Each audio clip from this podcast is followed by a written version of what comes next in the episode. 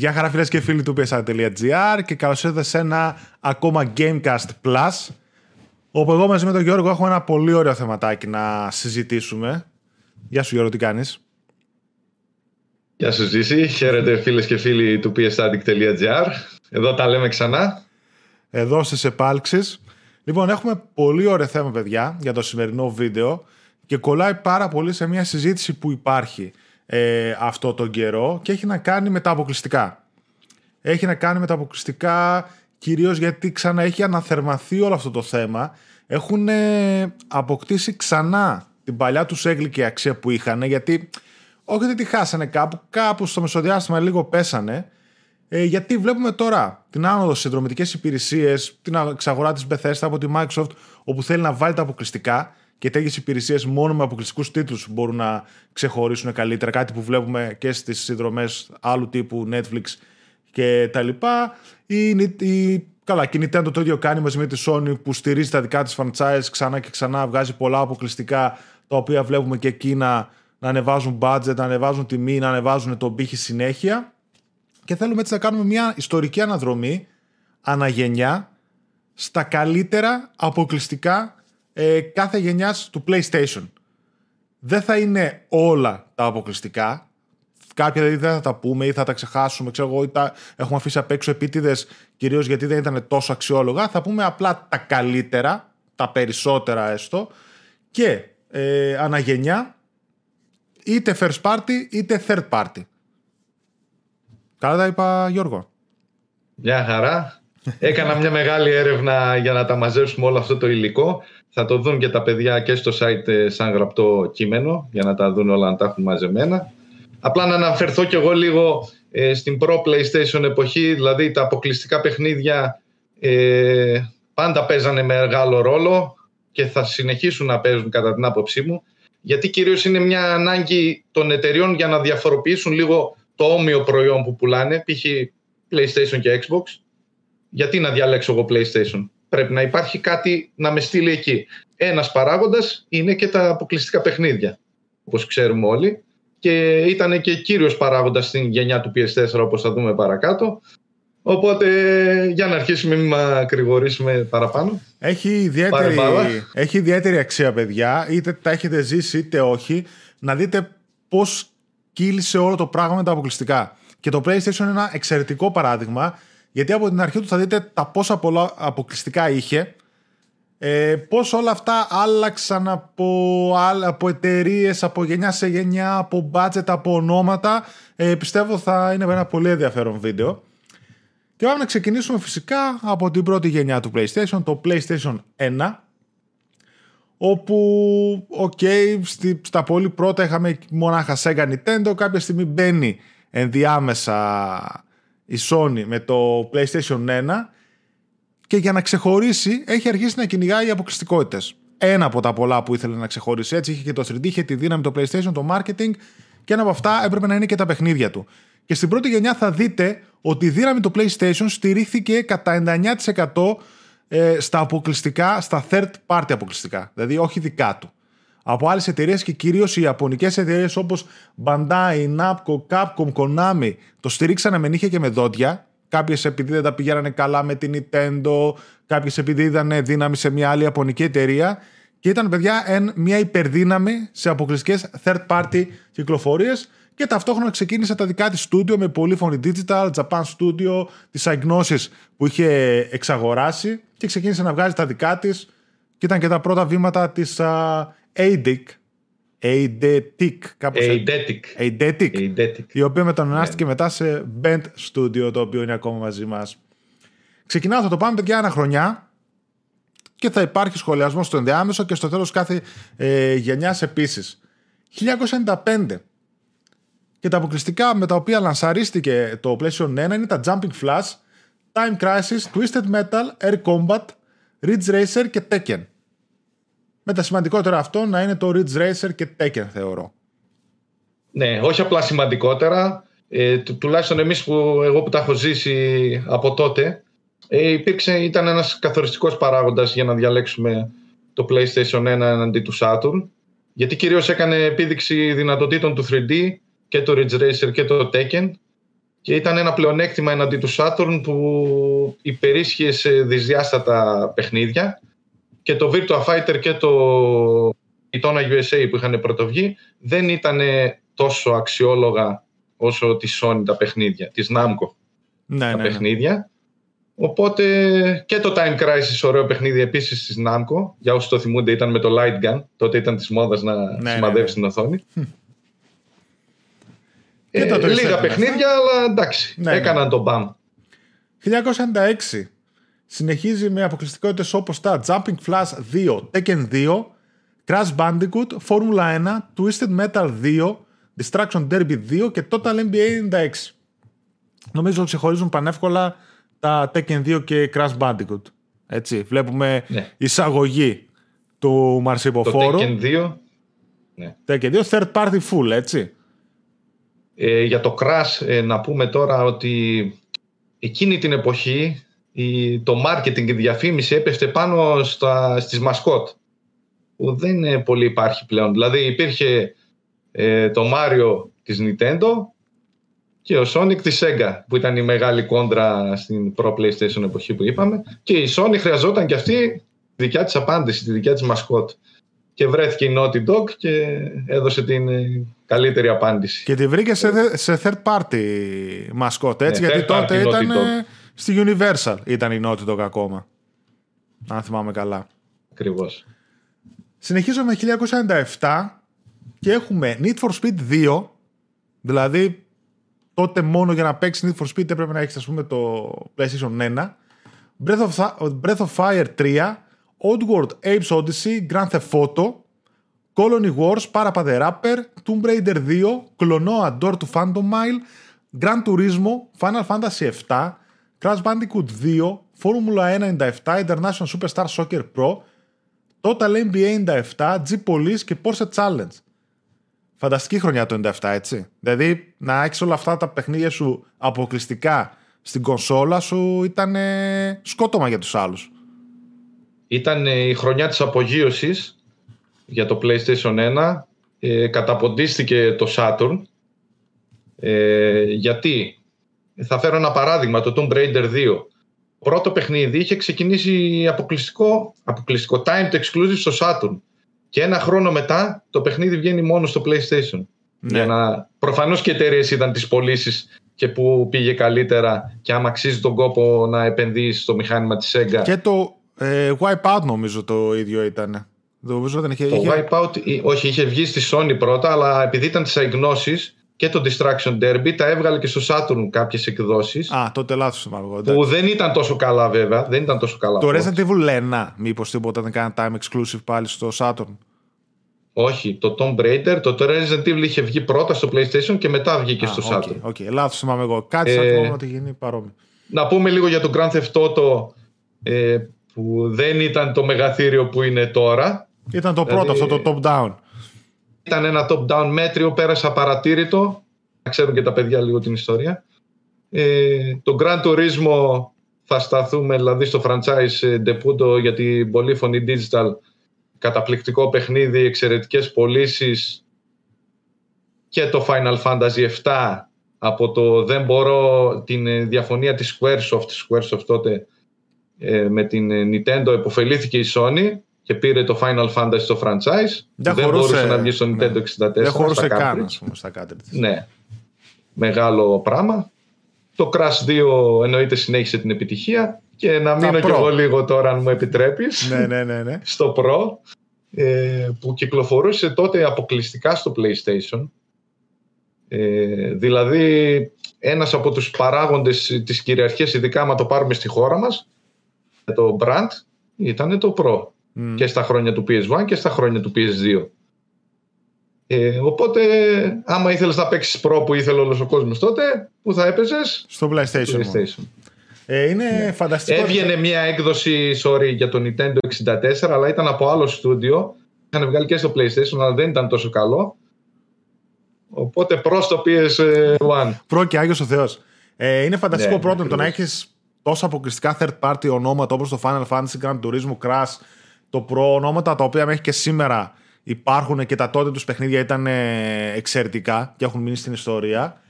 Πράγμα το οποίο, OK, okay, θα δούμε ότι όσο περνάνε και τα χρόνια, όλο και πιο δύσκολο γινόταν να έχεις τέτοια ονόματα αποκλειστικά. Βέβαια, τότε γινόταν και χαμός με τα αθλητικά, έτσι. Δηλαδή, βγαίνανε 5-6 μπασκετάκια, 5-6 ποδοσφαιράκια και συν άλλα πόσα σπορ.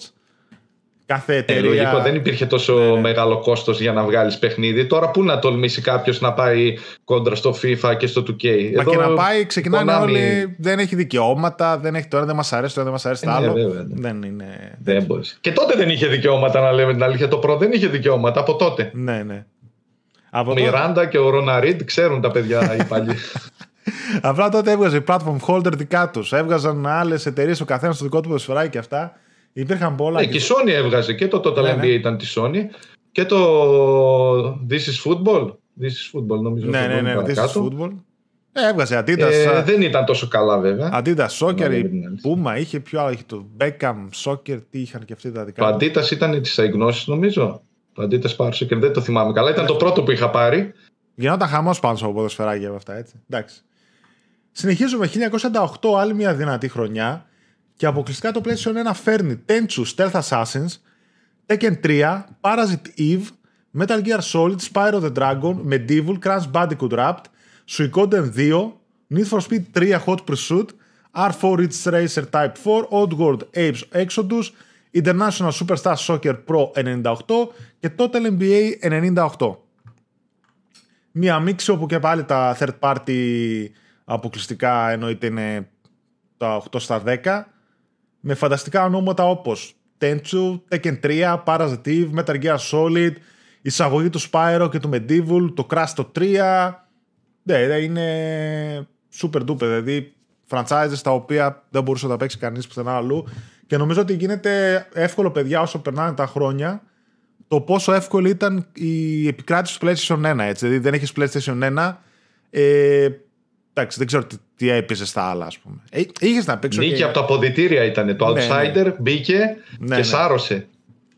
Ε, εγώ να μείνω λίγο τώρα στο Tensu που ήταν πολύ καλό παιχνίδι stealth, ήταν της From Software. Mm-hmm. Ε, το Tekken 3 εννοείται φοβερό παιχνίδι Φανταστικό. και βγήκε για μένα το καλύτερο παιχνίδι του PlayStation 1 που ήταν το Metal Gear Solid ε, που είχαμε πάθει πολιτισμικό σοκ όταν το είχαμε παίξει. Κοκομπλόκο. Όχι, εντάξει, τώρα μιλάμε... ακριβώς. Παιχνιδάρι. Στο Tekken 3 εγώ τότε, ας πούμε, ε, μου ήταν φανταστικό το γεγονός ότι μπορούσα να το δω να τρέχει στα arcades που παίζαμε full και μετά να το έχω και σπίτι μου. Δηλαδή κάτι αυτό που προσπαθούσε να κάνει και η Sega, να μεταφέρει τα arcades και, και στις κονσόλες και με το Saturn. Εντάξει, δεν πολύ πάλεψε και πολύ καλά. Το Tekken 3, αν και έτρεχε πιο σιγά στο, δηλαδή με 30 FPS και όχι 60 που ήταν στο arcade, ήταν φανταστικό port σαν ποιότητα. Και άλμα εντάξει, τότε δεν ξέραμε εμείς FPS, να σου πω την αλήθεια. Ναι, αλλά υπήρχε η τάση λόγω του ότι τα arcades υπήρχαν ακόμα στο προσκήνιο μέχρι τις αρχές του 2000, ας πούμε. Ε, να θεωρείται selling point σε μια κονσόλα. Εγώ σου φέρνω arcade perfect παιχνίδι. Ναι. Το Tekken, ας πούμε, το Street Fighter, το Mortal Kombat, δηλαδή τα μεγάλα franchise που βγαίναν τότε στα arcades. Ήταν ένα μεγάλο συν να τα έχει στην κονσόλα σου. Συνεχίζει, βλέπω Need for Speed, τέτοια και τα λοιπά. Ο και Metal Gear Solid Shock, δεν το συζητώ. Πάμε 1989, όπου συνεχίζεται το σερί με Silent Hill, αποκλειστικό, Final Fantasy 8, Ape Escape, Persona 2, Croc 2, Driver, Simon Filter, Crash Team Racing, Spyro 2, Gran Turismo 2, Medal of Honor, Wipeout 3 και ISS Pro Evolution. Πλέον το έχει αλλάξει λίγο το όνομα του το, το ποδοσφαιράκι. Ε, ξεκινάμε, τι να πούμε για το Silent Hill, ε, πολύ καλό παιχνίδι. Ε, τα δικά μου ήταν από τα αγαπημένα, θα το πούμε πιο κάτω. Το Driver, φοβερό παιχνίδι. Ναι, ναι δηλαδή, ναι, ναι. Και εμείς το πέσαμε πολύ το, το Driver. Το πρώτο που σε έβγαζε από την λογική του racing, ποιος θα βγει πρώτος στην κατάταξη, και άρχιζε τις αποστολές στυλ, ε, ακολούθησε τον τάδε, πάνε, ξέφυγε από την αστυνομία. Ένα πρώιμο GTA. Αυτά που είδαμε μετέπειτα στα Grand Theft Auto mm. κατά κόρο. Το Siphon Filter. Το Filter. Πολύ αγαπητό στην Ελλάδα και αυτό, ναι, ναι. Φοβερό, ναι, για μένα η τριλογία τα είχα σαρώσει όλα, να ξέρεις. δηλαδή, ε, τα έπαιξα back to back λίγο με το Metal Gear και μη σου πω τότε, το, το έβαζα, ενώ δεν είναι ρε παιδί μισάξιο, το έβαζα σχεδόν ε, στην ίδια θέση. Εντάξει, ήταν πιο action, πιο τέτοια. Ήταν αγαπημένο. Εγώ στην Ελλάδα θυμάμαι πολλοί κόσμοι το, το αγαπούσε τη σειρά και της Μακάρι να το ξαναβγάλει η Bent, το εύχομαι. Ναι, είναι και έτσι υπάρχουν κάποια easter eggs και στο Days Gone. Μακάρι, μακάρι. Το Grand Turismo 2 πούλησε και αυτό μαλλιά. Τα κέρατά του και αυτό σοκ, έτσι, ναι. το Grand Turismo 2. Δηλαδή, τότε ήταν. Αυτό είναι βελτιωμένο. Παίζαμε ο εξομοιωτής, ας πούμε, και λέγαμε εντάξει, είναι ό,τι πιο αληθινό έχω δει στα γραφικά, στην κίνηση και αυτά. Και είχαν πάει σοκ, ας πούμε, όλοι. Φανταστικό. Metal και το Metal of, Metal of Honor. Και το Metal of Honor. Που ήταν το πρώτο FPS ε, Β παγκοσμίου που μετά έγινε της μόδας λίγο, ξέρεις, μέχρι τα χρόνια, μέχρι που βγήκε τα πρώτα Call of Duty, που για μια 5-6 χρόνια βγάζαν αβέρτα. Ναι, ναι, Β' παγκόσμιο, Β' παγκόσμιο, κοντέψαμε να μάθουμε όλη την ιστορία. και τα Medal of Honor ήταν και super franchise, έτσι. Κάποια στιγμή, δηλαδή το Call of Duty τότε δεν το ήξερε κανείς και μετά έγινε τούμπα. Απλά τώρα δεν μπορώ να θυμηθώ λίγο με το χειρισμό, γιατί έπεσε με τον έναν αναλογικό είχε έρθει, νομίζω είχε βγει και το DualShock με τους δύο αναλογικούς τότε. αλλά ήταν λίγο αλλιώς ο χειρισμός στα FPS. Το 99 μπορεί να έχει βγει. Κοίτα, μήπως είχε ήταν... βγει, σίγουρα είχε βγει. Ε, δεν θυμάμαι τότε πώ ε, ήταν ο χειρισμός χωρίς τους αναλογικούς. Ήταν λίγο ζόρι. Τώρα θυμάμαι στο. Μας βοηθήσει κάποιο παιδί στα σχόλια, θα στο, θυμάται Στο PSP, ας πούμε, θυμάμαι που είχες τα face buttons για να στοχεύεις. Άμα ήθελες, ξέρω εγώ, και με τις σκανδάλε πυροβολούσες. Που μήπως ήταν και έτσι. Αυτό στο... δεν είχε τέτοιο σύστημα, σαν να μην υπήρχε ο δεύτερος. Απλώς ε, το, Τέλος πάντων, κάποιος θα μας βοηθήσει στα σχόλια, θα το ναι, θυμάται. Δεν το θυμάμαι ε, καθόλου. Κοιτούσαμε με την δηλαδή, κάμερα. Πραγματικά απορώ χωρίς αναλογικούς, ξέρω εγώ πώς ήταν. Ε, 2000. Vanguard Story, Parasitive 2, Spyro Year of the Dragon, Colin McRae 2, WWF SmackDown 2, ISS Pro Evolution 2 και Syphon Filter 2. Ε, ωραία χρονιά. Vagrant Story, ένα από τα καλύτερα JRPGs και από τα πιο εντυπωσιακά τεχνικά παιχνίδια στο PlayStation 1. Βγήκε έτσι και προς το τέλος. OK, okay, Parasite Eve 2, Spyro το 3 επίσης. Colin McRae 2 το έπαιζα τρελά αυτό τότε. Ε, η καλύτερη σειρά ράλι, έτσι. Και βλέπουμε μετά καπάκι. Εμένα μου την έδινε η δυσκολία του. Ήταν, ήταν, εντάξει. Και καπάκι βλέπουμε, ας πούμε, sequel Signal Filter, έτσι. Δηλαδή σε ένα χρόνο πάρτο. Που τότε ήταν κάτι συνηθισμένο. Ναι, ναι, ναι, Δε, Εκείνα τα χρόνια εντάξει, δεν ήθελε πολλά πολλά. Ένα χρόνο βγάζει ναι, ναι. και ένα sequel. Λίγες πιστούλες διαφορές, λίγο ιστορία. Μια χαρά sequel. Αφού τα κράσου βγαίνουν το ένα χρόνο μετά τον άλλο. Το Spyro τα ίδια, mm. το Simon Filter τα ίδια. Μέχρι που αρμέγαν το franchise και πήγαιναν παρακάτω. Οπότε πάμε στην τελευταία χρονιά του PlayStation 1, 2001, Mega Man X5, Final Fantasy 9, Signal Filter 3, καπάκι για τρίτη χρονιά, Time Crisis Project Titan και Final Fantasy Chronicles τελευταία χρονιά. Λίγα αποκλειστικά το ότι είχαν αρχίσει, φαντάζομαι, και όλοι ήδη να είχαν στραφεί στο PlayStation 2. Δεν είχαν κάτι ιδιαίτερο να πούνε. Παρ' όλα αυτά, Final Fantasy 9, όπου τα Final Fantasy δεν νοούταν τότε σε άλλη πλατφόρμα, έτσι. Δεν υπήρχε άλλη πλατφόρμα για τα Final Fantasy. Το Chronicles, το Syphon Filter 3. Εντάξει, OK, okay, τίμια χρονιά. Θέλεις... Τίμια χρονιά, τίμια γενιά, τίμια επικράτηση. Τίμια επικράτηση και το ρεζουμέ που θέλω να μείνει και στα παιδιά είναι ότι ε, η, η Sony κυρίως και γενικότερα η αγορά τότε εκτός από την Nintendo στηριζόταν στις third party αποκλειστικότητες για να ξεχωρίσει μεταξύ άλλων. Βλέπετε παιδιά ότι η Sony έπαιξε τρελά και έκανε τρελή δουλειά με όλα τα παιχνίδια με πολλά γνωστά franchises άλλων εταιριών και όχι με τα δικά της που παίζει να ήταν ένα 2 στα 10 δεν είχες PlayStation, ξέρω εγώ, δεν έπαιζε στο 80% των γνωστών παιχνιδιών που κυκλοφορούσε εκείνη την περίοδο. Καλά, Έχουν... τα στούντιό της δεν είχαν αναπτυχθεί μέχρι τότε. Λογικό είναι. Ναι, ναι, ναι. Τίποτα, Οπότε έπρεπε να κάνει άλλες κινήσεις. Είχε τα ελάχιστα. Άλλες κινήσεις. Οπότε πάμε.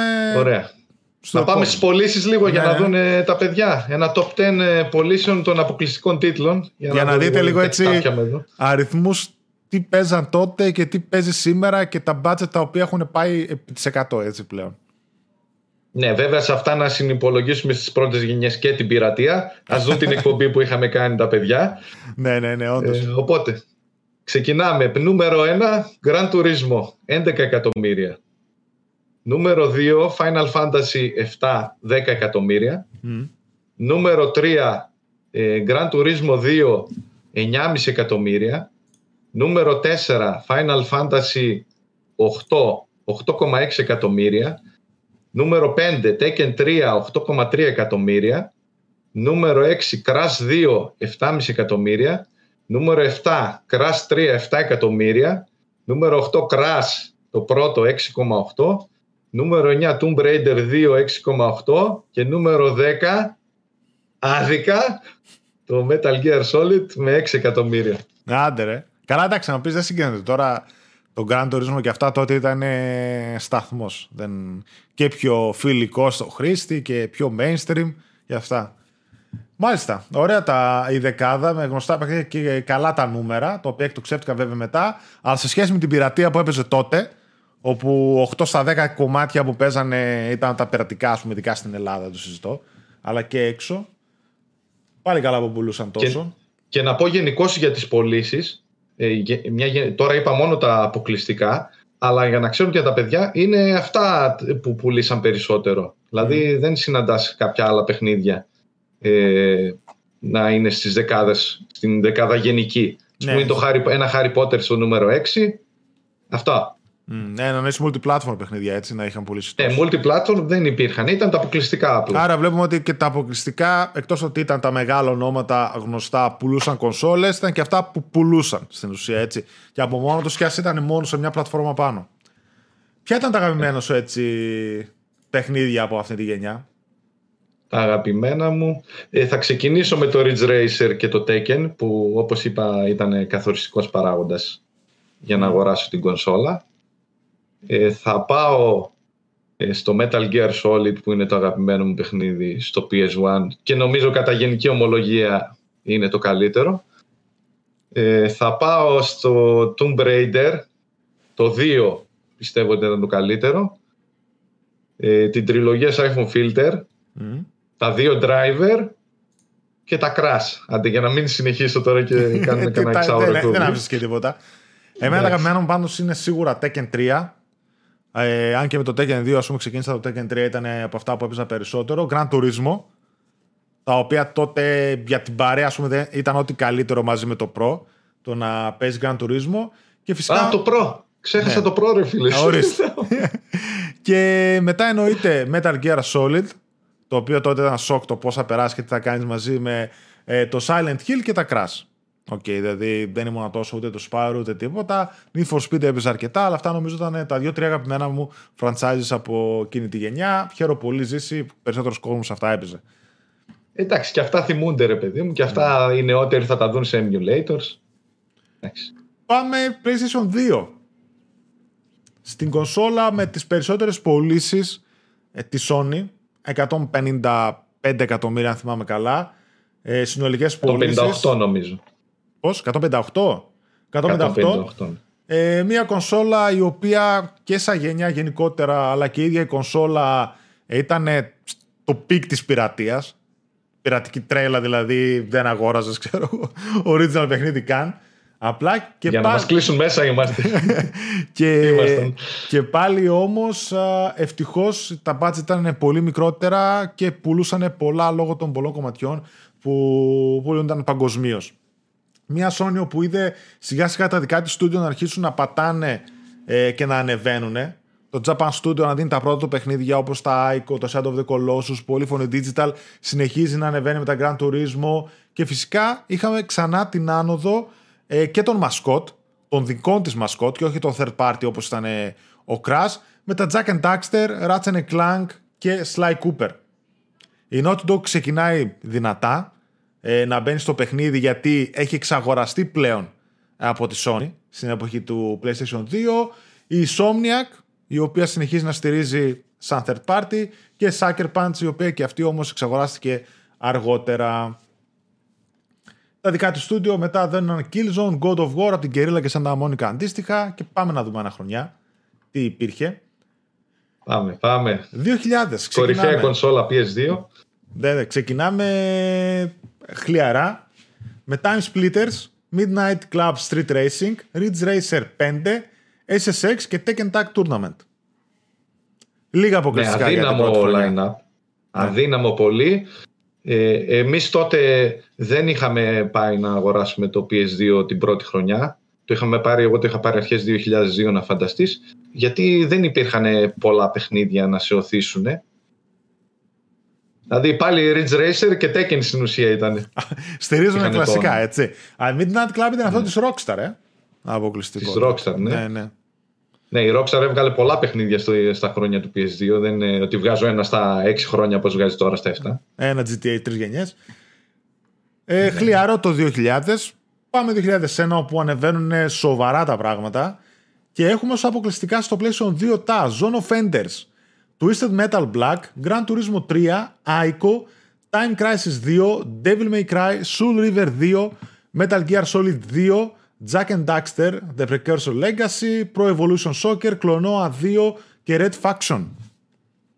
Δυνατή χρονιά, έτσι. Δηλαδή έχουμε πέρα από τα μικρότερα ονόματα τύπου Zone of Enders, Twisted Black, έχουμε εισαγωγή Gran Turismo 3, το οποίο για τότε ήταν υπερπέχνιδο, Ico, Devil May Cry, αποκλειστικό, Metal Gear Solid 2, απίστευτο, εισαγωγή Jack and Daxter και λοιπά, έτσι, Pro Evolution Soccer και τέτοια που τα είπαμε.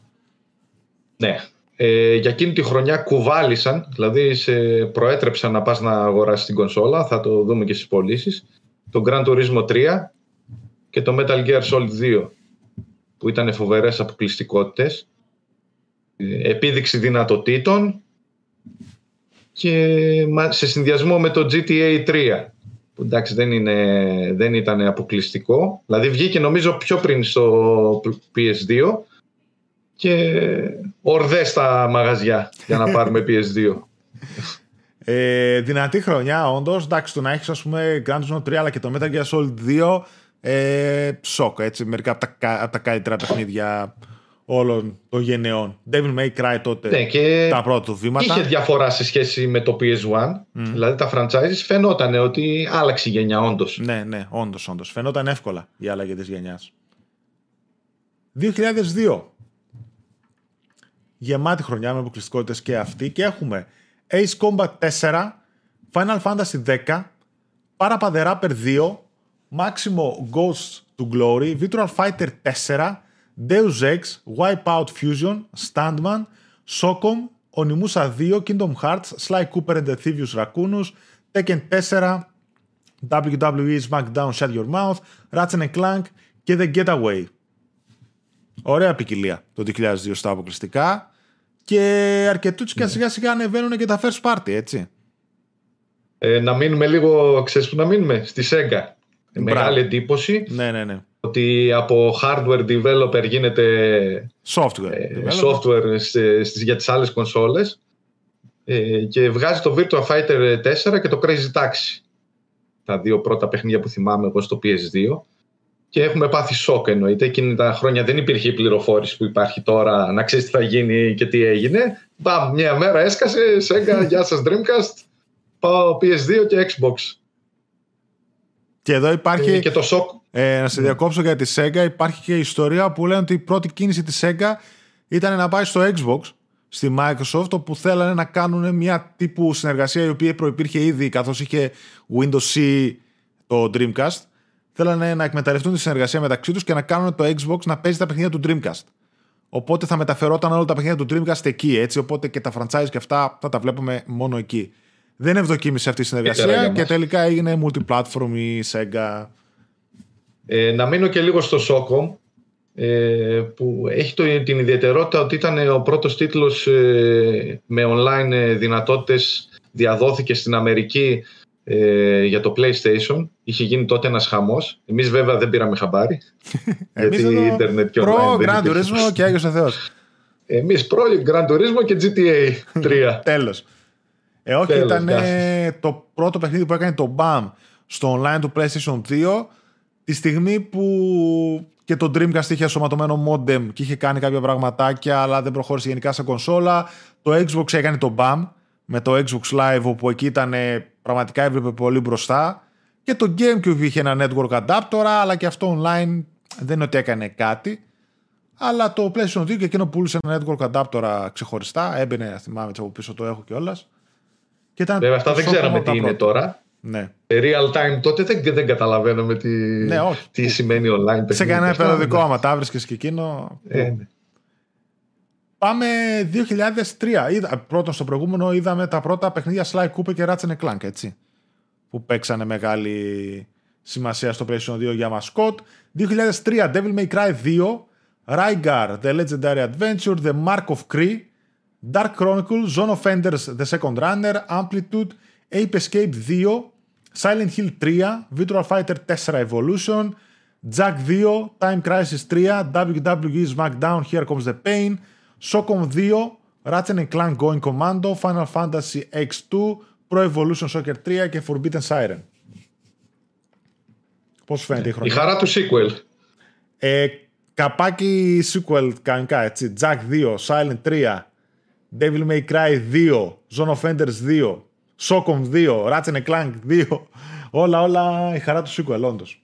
Σε έβλεπε ένα στούντιο ότι πούλησε το πρώτο παιχνίδι, δεν προλάβαινε να το βγάλει στην αγορά, ετοίμαζε το επόμενο. Όχι, τι καπάκι, ρε, τότε τι ήτανε. Και όσο πήγαινες πιο πίσω σε κονσόλες, τόσο και πιο μικρά ήταν τα development cycles. Δηλαδή, εξάμεινα ήταν στο NES και στο Super Nintendo, ας πούμε έτσι.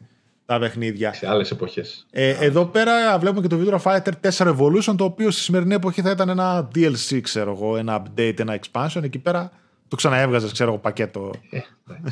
Ε, να μην βγάλουμε κανένα φραγκάκι παραπάνω, τόσο πειρατεία δεν πουλούσαν τα παιχνίδια. 2004.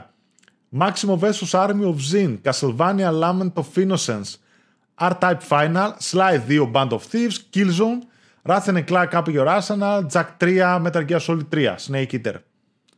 Και εδώ βλέπουμε διάσημα franchises τα οποία έχουν sequels φανταστικά. Και το Sly 2 Band of Thieves ήταν εξαιρετικά βελτιωμένο σε σχέση με το πρώτο. Εισαγωγή του Killzone από την Guerrilla, Ratchet Clank 3, Jack 3, Metal Gear Solid 3. Εξαιρετικές Πολύ καλή χρονιά. Εξαιρετικές Πολύ καλή χρονιά. Να σταθώ λίγο στην Κερίλα.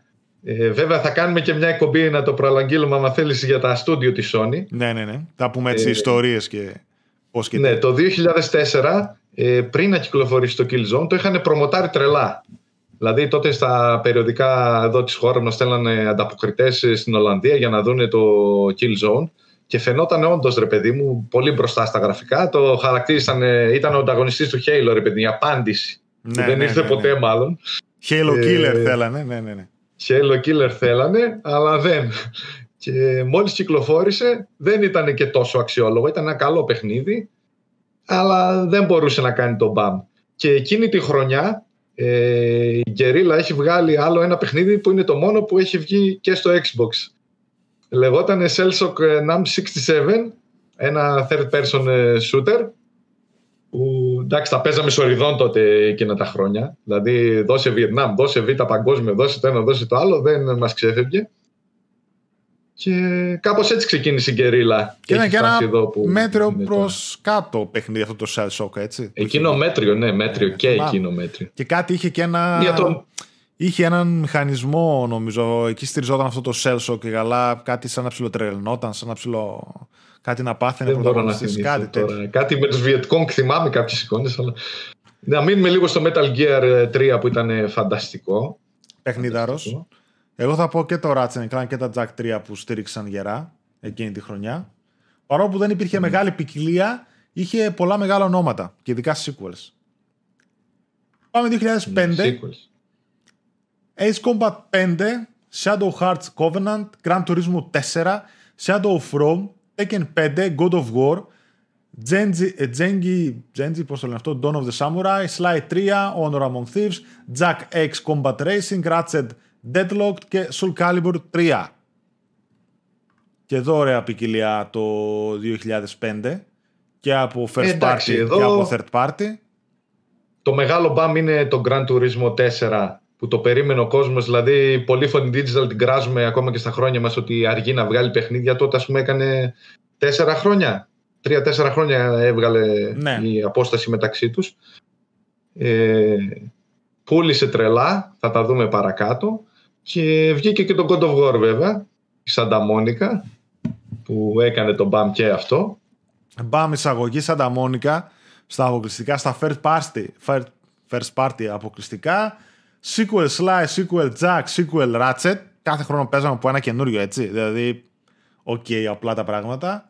Και μετά, OK, okay, καλές κυκλοφορίες και από τα third party. Soul Calibur 3 επίσης παιχνίδαρος. Καλός. Ναι.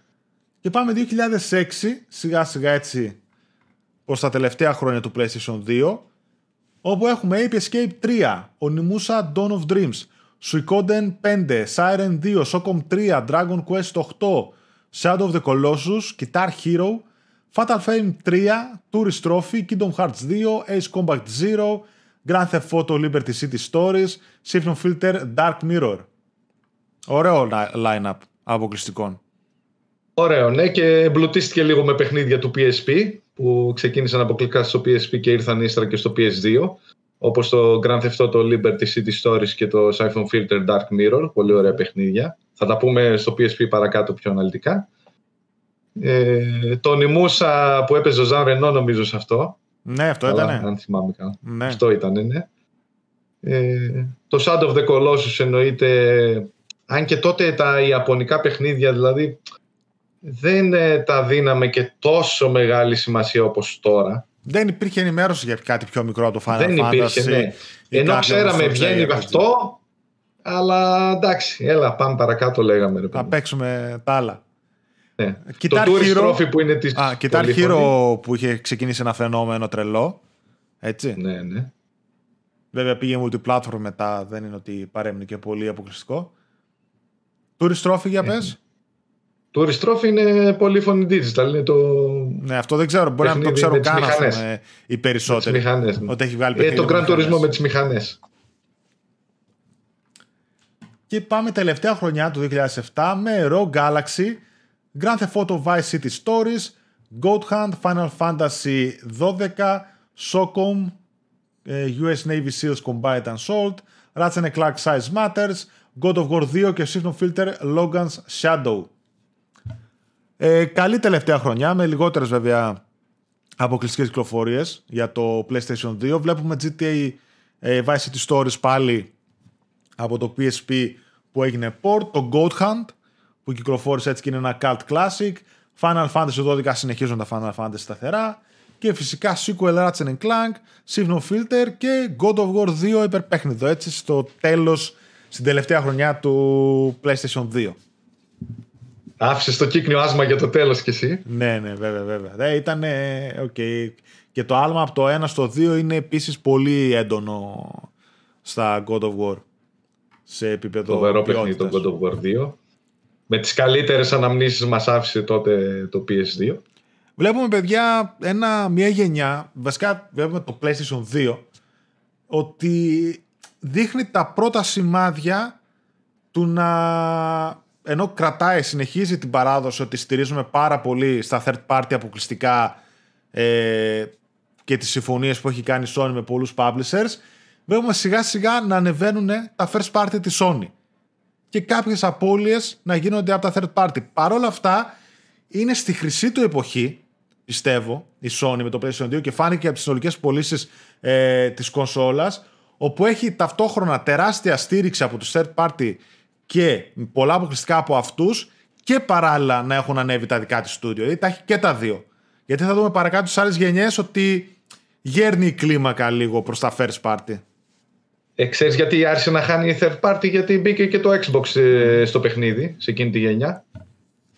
Η Sega δεν μπορούσε ρε παιδί μου και άρχισε το Xbox Microsoft από πίσω, οι third party πήγαν και εκεί. Ναι, Παρόλο που δεν πούλησε αρκετά. Και είδαμε και κάποια, κάποιες κυκλοφορίες π.χ. όπως το Metal Gear Solid, το Substance, το 2, Ναι, αυτά βγήκαν multi-platform, άμα θυμάσαι. Βγαίναν την άλλη χρονιά, mm. ε, μια εμπλουτισμένη έκδοση και βγαίναν και στο Xbox. Ναι, ναι. Και άλλο, δηλαδή και τα GTA ξεκίνησαν από το PS2 και βγαίνανε ύστερα στο Xbox. Ναι, ναι. Παρόλο που γινόταν χαμός ε, στο PlayStation. Έχουμε κάτι από πωλήσεις; Ωραία, για να πιάσουμε τώρα λίγο τις πωλήσεις. Θα πω το, το καλύτερο σε πωλήσεις, που δεν είναι αποκλειστικό, ήταν το San Andreas 17,33 ε, εκατομμύρια. Μια χαρά. Τώρα πάμε για αποκλειστικά. Ε, Grand Turismo 3, 15 εκατομμύρια. Grand Turismo 4, 12 εκατομμύρια.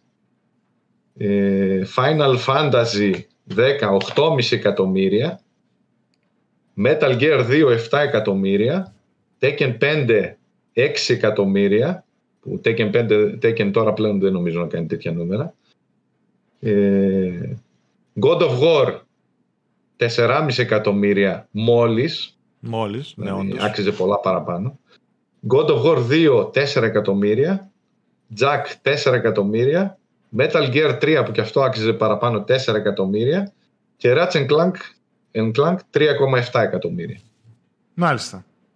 Καλά, δηλαδή κλασικά, βλέπουμε ναι, ναι. κάποια franchise ε, ότι δεν έχουν πάρει τα πάνω. Στον God of War είναι πιο πίσω ενώ τώρα πουλάει εκατομμύρια. Το GT, το Gran Turismo ενώ πουλούσε ε, Τα μαλλιά του τώρα, Τώρα αρχίζει έχει πέσει. πέσει, ναι, ναι, ναι.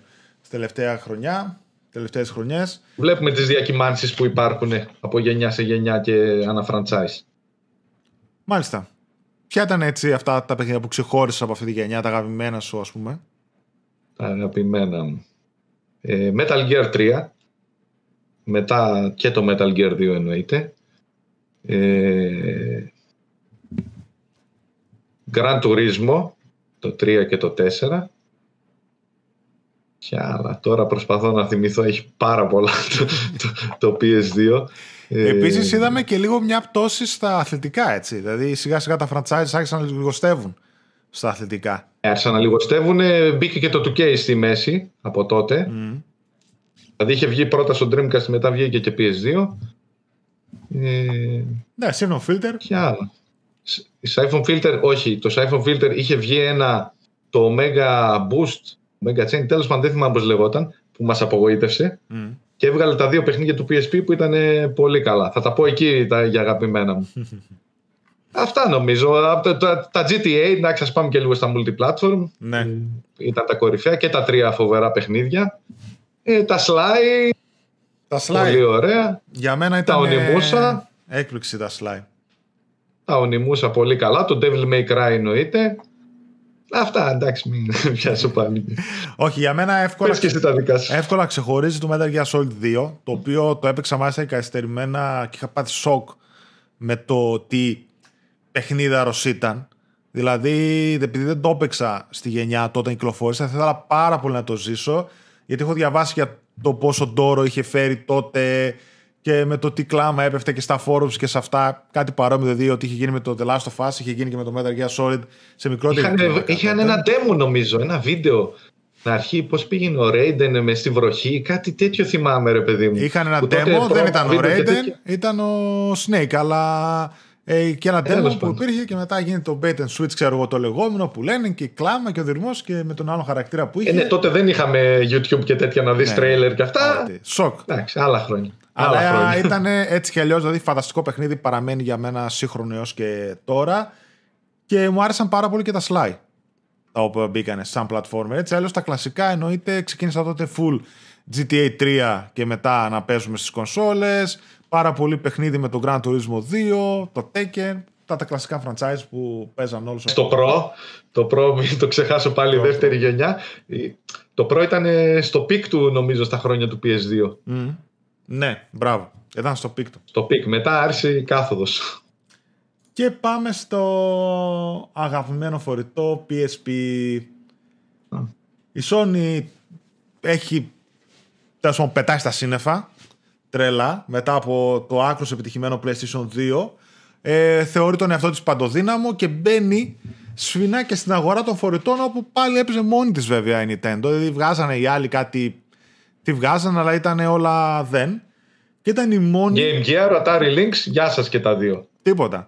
Ήταν η μόνη που βγάζει μια κονσόλα η οποία και ποιοτικά ήταν δυνατή και με τα χαρακτηριστικά που είχε, που οθόνες, αναλύσεις ε, και τα λοιπά δεν τα βρίσκες με τίποτα στο ε, Nintendo DS που ήταν εκείνη την εποχή. Multimedia, μηχάνημα. Multimedia, μπράβο. UMD ε, που έπαιρνε από πίσω αυτό το δικό της το mini disc το λεγόμενο και ταινίες που βγάλανε, τα πάντα.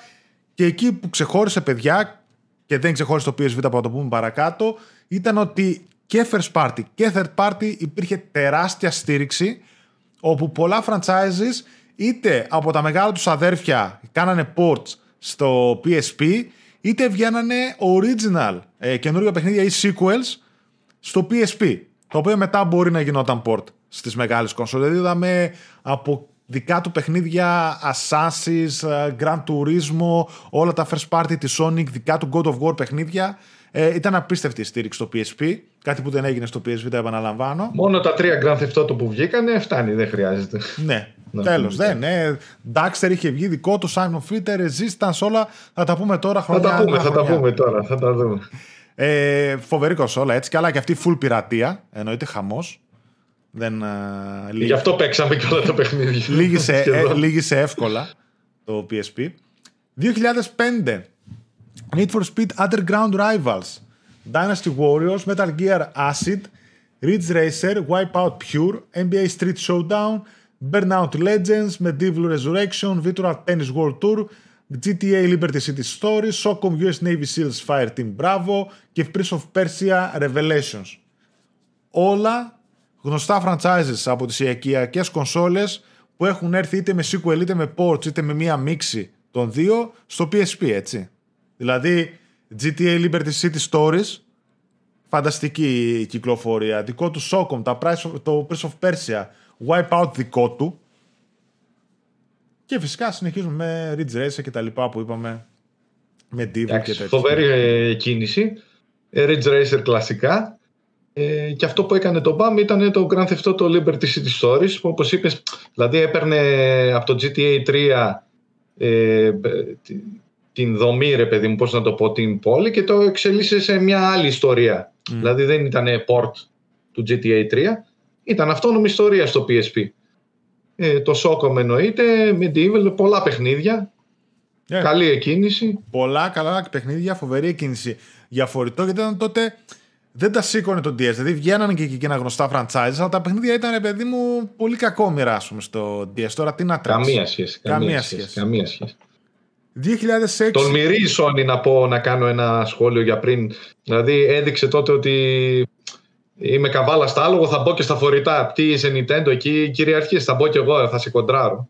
Κάτι που ε, βλέπουμε τώρα, αυτό που κάνει με τα φορητά που έκανε στο PSP, κάτι που βλέπουμε τώρα με το PlayStation VR, έτσι. Δηλαδή το μπορούσαμε να ασχοληθεί καθόλου και είδαμε ότι έβγαλε ένα VR headset εκεί που ήταν μια τελείως νης αγορά στο PlayStation 4 και βλέπουμε όχι μόνο εκεί, τώρα πάει και με το 2 που τη βλέπα πολύ δυνατή να το στηρίξει με καλά τεχνικά χαρακτηριστικά και ελπίζω με ένα πολύ καλό line-up όπως λένε.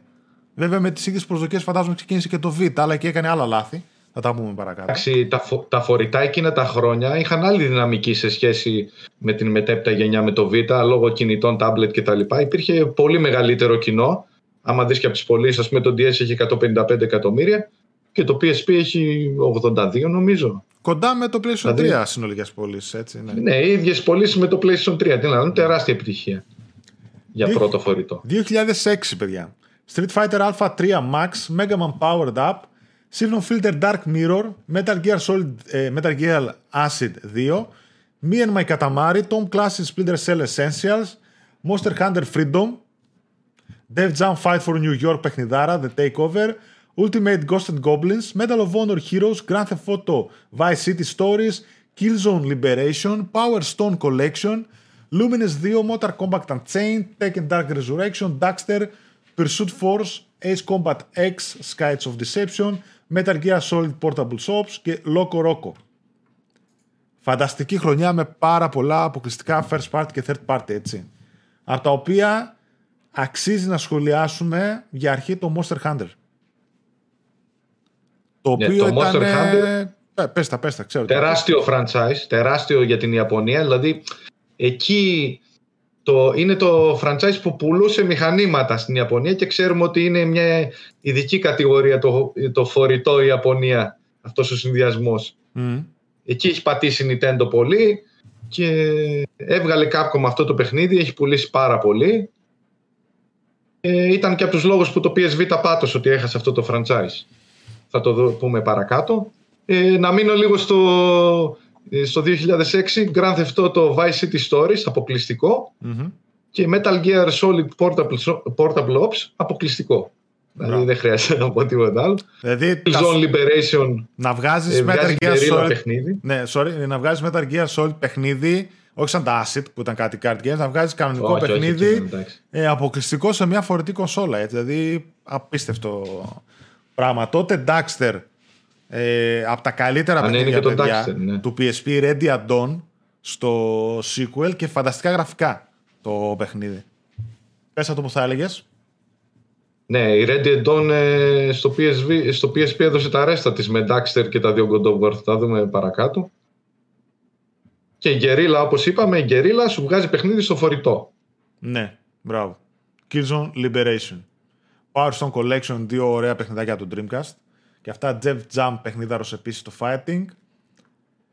Πάμε παρακάτω το 2007. Final... Το Street Fighter Α3 Max έφαγα πολλές ώρες. Ήταν Α, πολύ ωραίο παιχνίδι. Δεν έτυχε να ασχοληθώ να πω την αλήθεια. 2007. Final Fantasy Tactics, The War of the Lions, Ratchet Clank Size Matters, Call of Duty Roads to Victory, Afterburner Black Falcon, Parappa the Rapper, Monster Hunter Freedom 2, Signal Fighter Logan Shadow, Star Wars Battlefront Renegade Squadron, Silent Hill Origins, SOCOM US Navy SEALs Tactical Strike και Wipeout Pulse.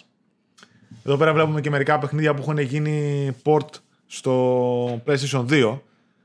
Δηλαδή, παιδιά, φανταστείτε παιχνίδια original του PSP, sequels, που μετά τα μετέφεραν στο PS2 και όχι τα αντίστροφο, έτσι. Δηλαδή, το Ratchet Clank Size Matters και το Logan Shadow και το Wipeout, ε, Wipeout Pulse.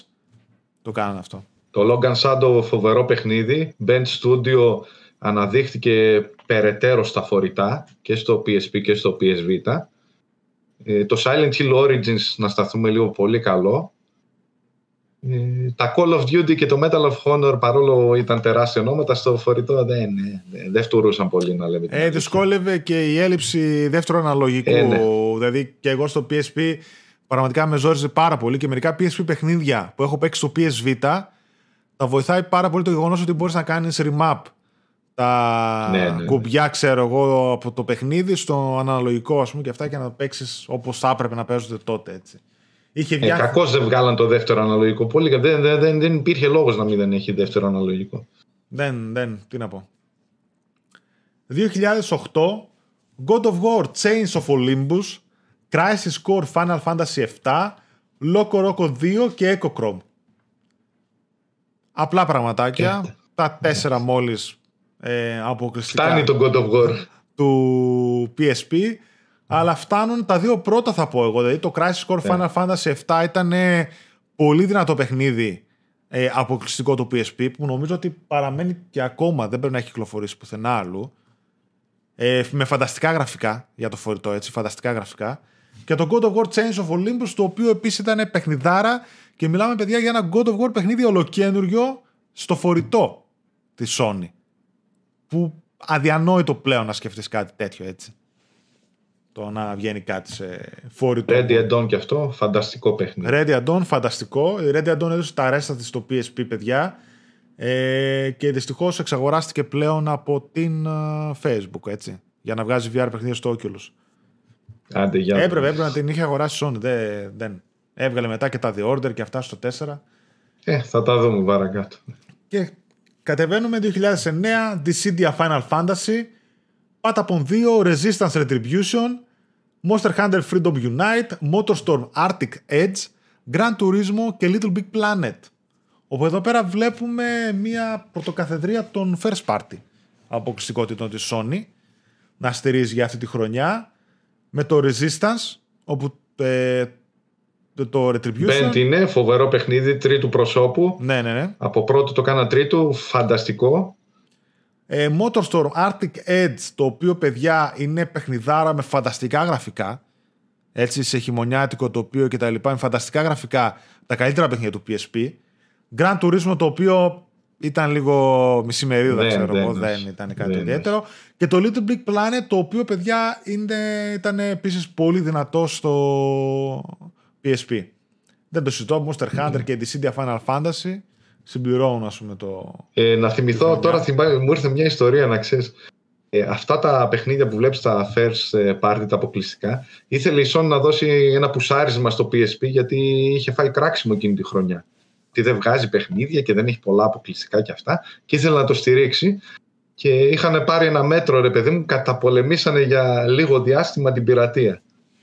Ε, και μόλις κάνε τα Motorstorm, Grand Turismo και Little Big Planet ε, σκάνε και ταυτόχρονα εκείνη τη μέρα οι πειρατές και σου λέει πάρτα. Να, νόμιζαν τα κλείδωσαν, αλλά Βγάζανε firmware updates και τέτοια, κάνανε, ναι, αλλά Ναι. πάντα, ας πούμε, έσπαγε εύκολα το PSP. 2010. Socom US Navy Seals Fireteam Bravo 3. Πόσα, τρία Socom είχε το PSP, ε. Κοίτα να δεις. Και τώρα Ναι, πλέον ναι. ότι θα ακούμε το Socom. Mod Nation Racers, Σόκομ, γεια σας. Valkyria Chronicles 2, Ace Combat Joint Assault, Kingdom Hearts Birth by Sleep, God of War, Ghost of Sparta, Metal Gear Solid Peace Walker. Πολύ δυνατή χρονιά για το φορητό. Καινούριο Σόκο, Mod Nation Racers για πρώτη φορά το ξαναείδαμε και στο PlayStation 3. Valkyria Chronicles 2, το οποίο νομίζω δεν ξέρω αν βγήκε σε κάποιο Sega. collection. Αν το έβγαλε μετά ή τώρα τα τελευταία χρόνια η Sega. Ήταν αποκλειστικό στο PSP. Kingdom Hearts δικό του παιχνίδι, το Birth by Sleep έτσι. God of War Ghost of Sparta, το οποίο παιδιά είναι παιχνίδαρος. Δηλαδή πάρτε, παίξτε το Collection, το Volume 1, 2, ποιο είναι αυτό με τα PSP παιχνίδια, ξέρω εγώ που έχει βγει. Και αυτά και Metal Gear Solid Peace Walker, το οποίο ήταν ένα ξεχωριστό κανονικό παιχνίδι. Στην αρχή πάμε για το Portable Shops, αλλά το, στο μυαλό μου είχα το Peace Walker, το οποίο είναι ένα ξεχωριστό παιχνίδι με δική του ιστορία ολοκληρωμένο Metal Gear Solid. Να σου πω για το Peace Walker. Ε, στο Portable Ops νομίζω ο Kojima παρατηρούσε απλώς, ε, το επέβλεπε το, Ναι, ναι. Το Portable Ops. Ενώ εκεί το Peace Walker είναι Kojima κανονικά, παιχνίδαρος. Ναι, ναι, ναι. Δεν το πιστεύουμε ότι παίζει τέτοιο παιχνίδι στο PSP. Το Ghost of Sparta φοβερό. Και αποχαιρετισμός στα όπλα μάλλον ήταν το 2010. ναι. Και 2011 σβήνει το PSP με Dissidia ε, 012, Final Fantasy, God's Eater Burst, The Third Birthday, Patapon 3, Final Fantasy ε, The Complete Collection και Persona 2, Innocent Sin. Κάποια ports βλέπουμε το Third Birthday το οποίο ήταν το Parasitive 3 ας το πούμε. Ναι, το ζητούσε ο κόσμος χρόνια και το βγάλανε στο PSP. Ναι, ναι, ναι και αυτά. Εντάξει, καλές κυκλοφορίες για αποκριστικά και αυτά. Τελευταία του χρονιά κάτι έγινε. Εντάξει. Αλλά νομίζω ότι η πρώτη τελευταία του χρονιά ήταν η δυνατή που έβγαλε τα, τα δυνατά του έτσι αποκλειστικά μεταξύ άλλων. Ε, έχουμε κάτι σε πωλήσεις γενικά για το Βέβαια. PSP. Λοιπόν, ή έχεις κάνει δουλειά, αυτό τώρα θα έρευνα σου ή πω. δεν έχουμε κάνει έρευνα. Πες. Τι έχουμε κάνει, δεν έχω- άκου τώρα. Master Hunter ε, το 3. Ε, 5 εκατομμύρια, αλλά ποιο είναι το τέτοιο εδώ πέρα; Ότι δεν είχε κυκλοφορήσει στη Δύση αυτό το παιχνίδι. Άντε ρε. Και μπορούσαν να το παίξουν ε, μόνο πειρατικά και είχαν κάνει και μεταφράσεις και είχαν κάνει να παίξει από τα ιαπωνικά και δεν το είχαν βγάλει στη Δύση. Εκτός αν κάνω λάθος το βγάλανε μετά, αλλά νομίζω είμαι σχεδόν σίγουρος. Ε, μετά πάμε, θέση νούμερο 2. Grand Turismo Sorry λίγο που σε διακόπτω. 4,2. Το Monster Hunter το 3 Ultimate Edition νομίζω, αν θυμάμαι καλά, είχε βγει στη Δύση στο Wii U. Ήταν η μετάβαση ναι. που είχε γίνει το franchise, γιατί θυμάμαι είχα το Wii U, ήταν πακέτο με ένα Monster Hunter Ultimate και νομίζω ήταν το 3, αν θυμάμαι καλά όταν πήρα το Παίζει Wii να U. ήταν αυτό, πάντως στο PSP δεν βγήκε Δύση. Ναι. Ε, νούμερο 3, Monster Hunter Freedom Unite 3,8. Νούμερο 4, Ratchet Clank Size Matters 3,7. Μπράβο το Νούμερο Ratchet. 5, ε, God of War Chain of Olympus 3,2. Νούμερο 6, Crisis Core 3 εκατομμύρια. Νούμερο 7, Master Hunter Freedom Unite 2, 2,5 εκατομμύρια. Νούμερο 8, Daxter 2,3 εκατομμύρια. Νούμερο 9, Taken Dark Resurrection 2,2. Νούμερο 10, ε, αδικημένο και αυτό λόγω ότι μάλλον βγήκε προς το τέλος, ε, το Peace Walker. Μμ, Ε, εντάξει, αδικημένο ίσως επειδή βγήκε όντως λες και εσύ πρώτη-τελευταία χρονιά. Είναι αυτά που βγαίνουν στο τέλος συνήθως, αν και άλλαξε λίγο στο PS3 αυτό. Μμ. Ποια παιχνίδια ξεχωρίζεις στο PSP? Λοιπόν, σου πω. Α, καταρχήν, ε, επειδή τα ξέχασα τώρα, θα σου πω γιατί, γιατί δεν τα θεώρησα αποκλειστικά. Grand Theft Auto Liberty City Stories, 8 εκατομμύρια. Μμ. Και Grand Theft Auto Vice City Stories, 5 εκατομμύρια. Καταλαβαίνεις τώρα η, Μια χαρά. η δυναμική προσέδωσε το Grand Theft Auto στο PSP στις, αρχ- στις πρώτες δύο χρονιές. Μμ. Αυτό το boost που χρειαζόταν το PSV και δεν το πήρε ποτέ. Όντως. Τέλος πάντων. Ε, πάμε στα αγαπημένα μου. Ε, τα τρία Grand Theft Auto είναι και το Chinatown Wars που ήταν port από το DS. Που, Είχαν που λες κάποιες ότι- διαφορές. Δηλαδή, επειδή τα έχω παίξει και τα δύο, είχαν κάποιες διαφορές. Και στα γραφικά και Θα σου λίγο πω, στο το Chinatown Wars βγήκε στο DS, δεν πούλησε. Δηλαδή βγάζει Rockstar στο DS αποκλειστικό, δεν πουλάει λόγω, κατάλαβες, λόγω ενήλικου ναι. περιεχομένου κτλ. Και, και το, επειδή ήταν ένα top-down, ε, το μεταφέρει και στο PSP μετά. Ε, μετά, τα δύο God of War εξαιρετικά. Τα δύο Siphon Filter παιχνιδάρες. Το Resistant Retribution. Αυτά είναι και τα τρία της Band που λέω τα τελευταία.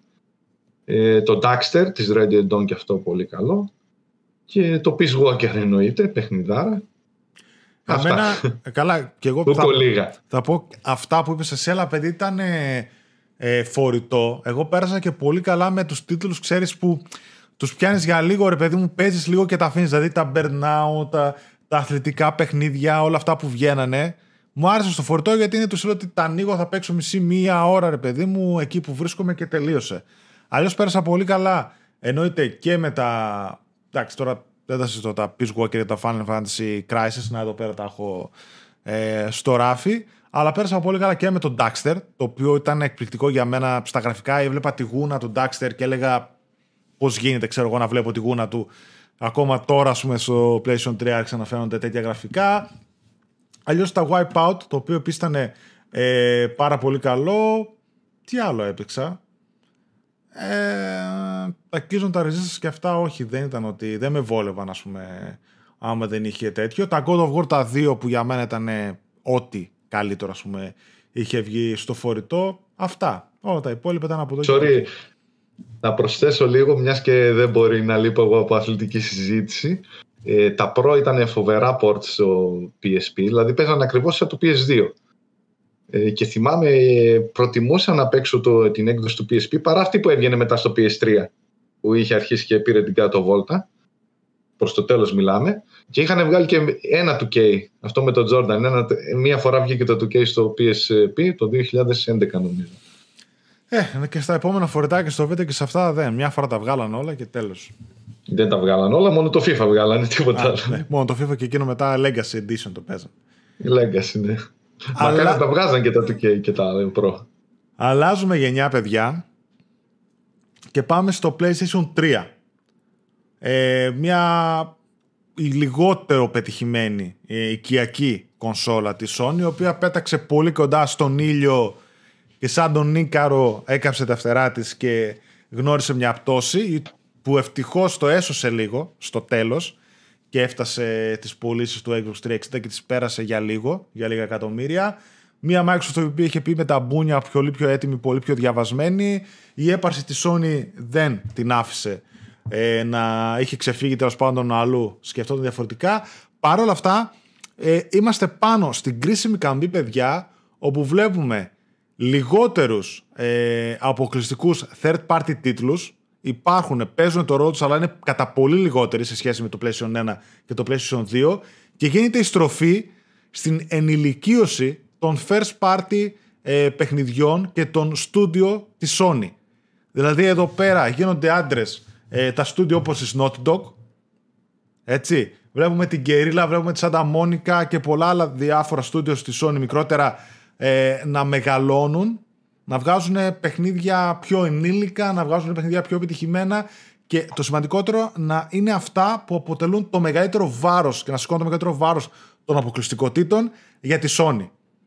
Και είναι παιδιά το PlayStation 3 όπου ξεκινάει και γίνεται εφάμιλο ε, το όνομα ε, των αποκλειστικών της Sony, δηλαδή ακούς PlayStation Exclusive ή Sony Exclusive και πάει το μυαλό σου σε μια μεγάλη πολυδάπανη ε, εμπειρία, ε, σε ένα εξαιρετικό παιχνίδι, σε μια τέλος πάντων μεγάλη παραγωγή, κάπως έτσι.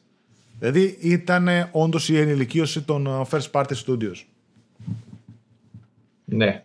Ε, για το PS3 τα είπαμε κάποιος να κάνω πρόμο και την εκπομπή που κάναμε με την κατάταξη. Για μένα είναι ε, στον πάτο ας πούμε των home console της Sony όποιος θέλει να το δει. Αλλά το οξύμορο, όπως το λες και εσύ, είναι ότι παρά την, το κακό ξεκίνημα, άρχισαν τα στούντιο της Sony και ανεβαίνανε, επικίνδυνα θα λέγαμε, και κατάφερε στο τέλος να, να φτάσει το Xbox 360 και να το ξεπεράσει για λίγο και να γλιτώσει το πατατράκ της Sony. Ναι.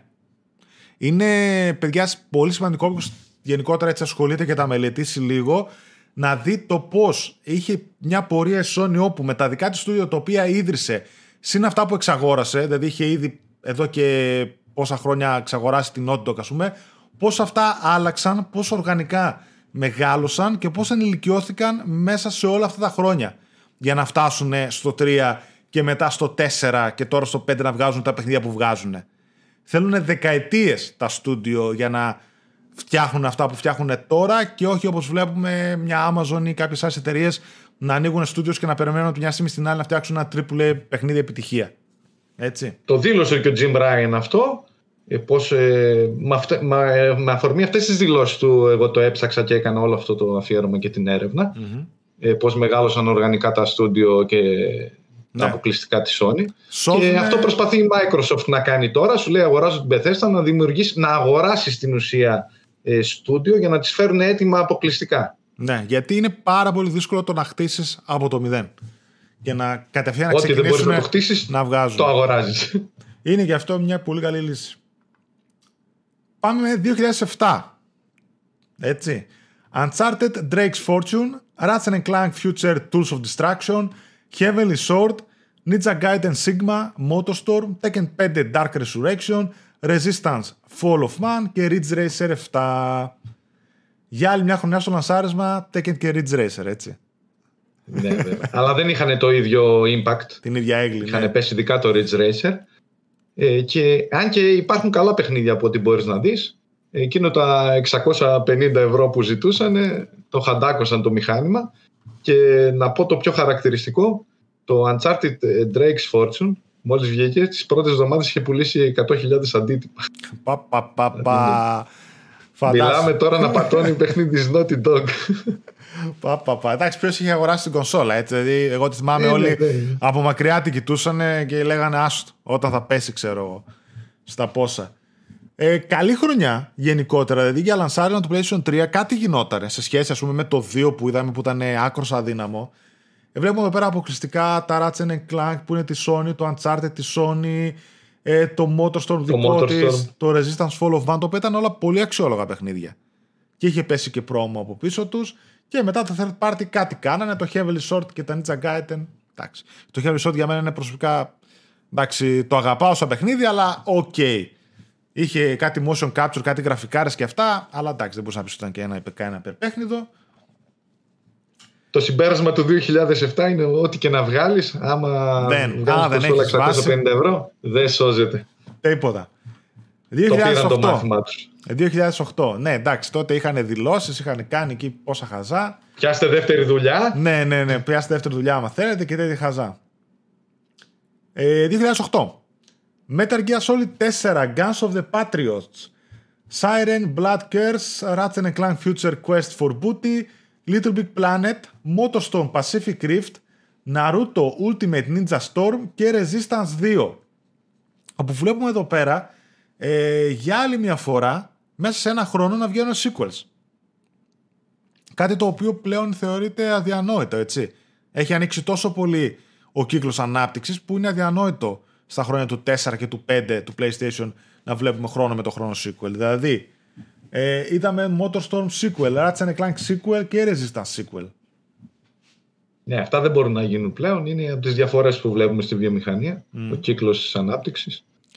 Να σταθούμε... Ε, να μείνουμε λίγο στην παιχνιδάρα, στο Metal Gear Solid 4, το θανάσιμο αμάρτημά μου που δεν το έχω παίξει ποτέ. Το οποίο παραμένει το μόνο Metal Gear κλειδωμένο σε μόνο μία πλατφόρμα, έτσι. Δεν έχει γίνει ούτε remaster, ούτε port, ούτε collection, τίποτα. Ναι, βγάλτε το, γιατί πολλά, πολλοί λόγος γίνεται για remakes και remasters και αυτά. Βγάλτε και το Metal Gear 4.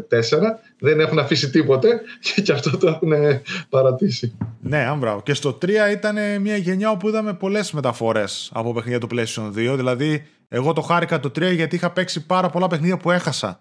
Επειδή δεν είχα το PlayStation 2 και έπαιξα όλα τα HD Trilogy, Collections, Remasters και τέτοια που είχαν βγει στο 3 δεν έκλεισα από εκεί τρύπες. Ε, θυμάσαι λίγο, είχαν backwards compatibility στην αρχή, το αφαιρέσαν ύστερα. Ναι, ναι, έπαιξε ναι, και αυτό ναι, το ρόλο. Έπαιξε και αυτό το ρόλο του, OK. Okay. Ε, εγώ θέλω να σταθώ επίσης στο MotorStorm Pacific Rift, το οποίο ήταν παιχνιδάρα. Φανταστική, δηλαδή σε gameplay, σε γραφικά, σε ποικιλία ήταν εξαιρετικό ε, παιχνίδι από την Evolution. Rest in peace.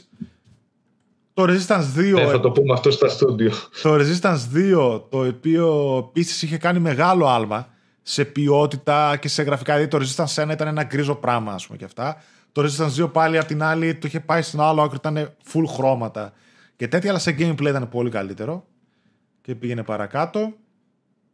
Θες να πεις κάτι άλλο να πάμε παρακάτω; Πάντως για το Resistance τώρα που το σκέφτομαι, ε, δεν γίνεται ποτέ λόγος να γίνει κάποιο remaster, remake. Δεν έχει κάνει μεγάλη. Δεν το ζητάει ο κόσμος για να λέμε την αλήθεια το franchise. Ναι, δεν μπορεί να λένε. Θα μπορούσε να βγάλει ένα, μια τριλογία και αυτά, αλλά εντάξει, δεν νομίζω ότι. Να φτιάξουν λίγο μια συλλογή, πώς να το πω, μαζί με το Retribution. Παρόλο που εγώ τα έψαχνα και, τα, και είχα περάσει πολύ καλά, ειδικά με το 3 θα το πούμε παρακάτω.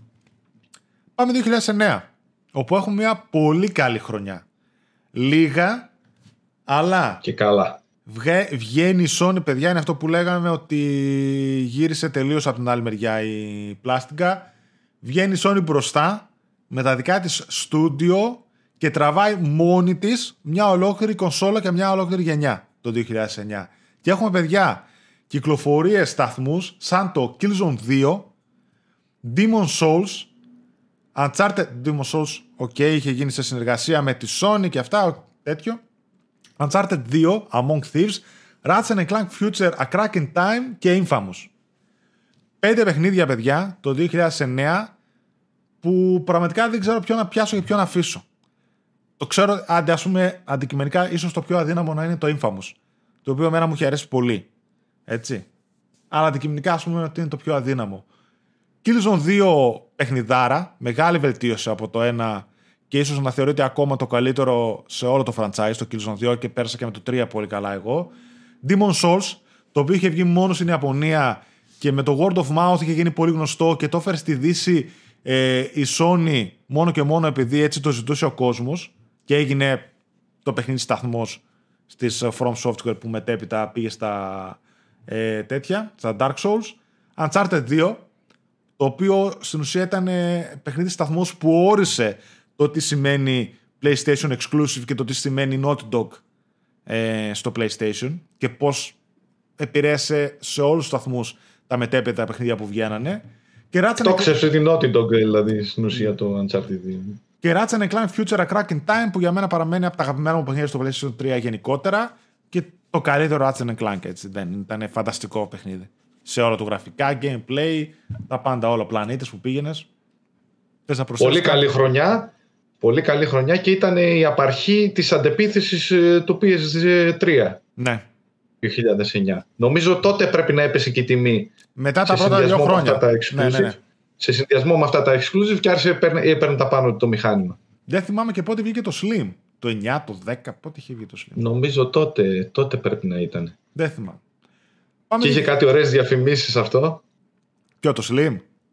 Νομίζω, ναι, που έλεγε «Ε, έπεσε η τιμή και πάρτε PlayStation 3. Ναι, ναι, ναι, ναι, ναι, το Kevin Butler. Νομίζω έχεις κάνει ένα βίντεο για αυτό και το θυμήθηκα. Να το δει ο κόσμος κι αυτό. Ο Kevin Butler ήταν τότε που ήταν μια περσόνα πολύ γνωστή τη Sony που είχε αυτό. Ήταν ιστοποιό που είχε μια περσόνα και διαφήμιζε το PlayStation 3, τα πάντα τότε και τα moves και αυτά που είχαν βγάλει και τα Slim και υπάρχει και αυτή η διαφήμιση που έλεγε ότι μην ακούτε, ε, έλεγε φήμες ότι πέφτει η τιμή και από πίσω ξέρω εγώ είχε ταμπέλες ότι. Ναι, ναι, πολύ ωραία διαφήμιση αυτή. Πολύ είχε, κάνει πολλές, είχε κάνει πολλές διαφήμισει.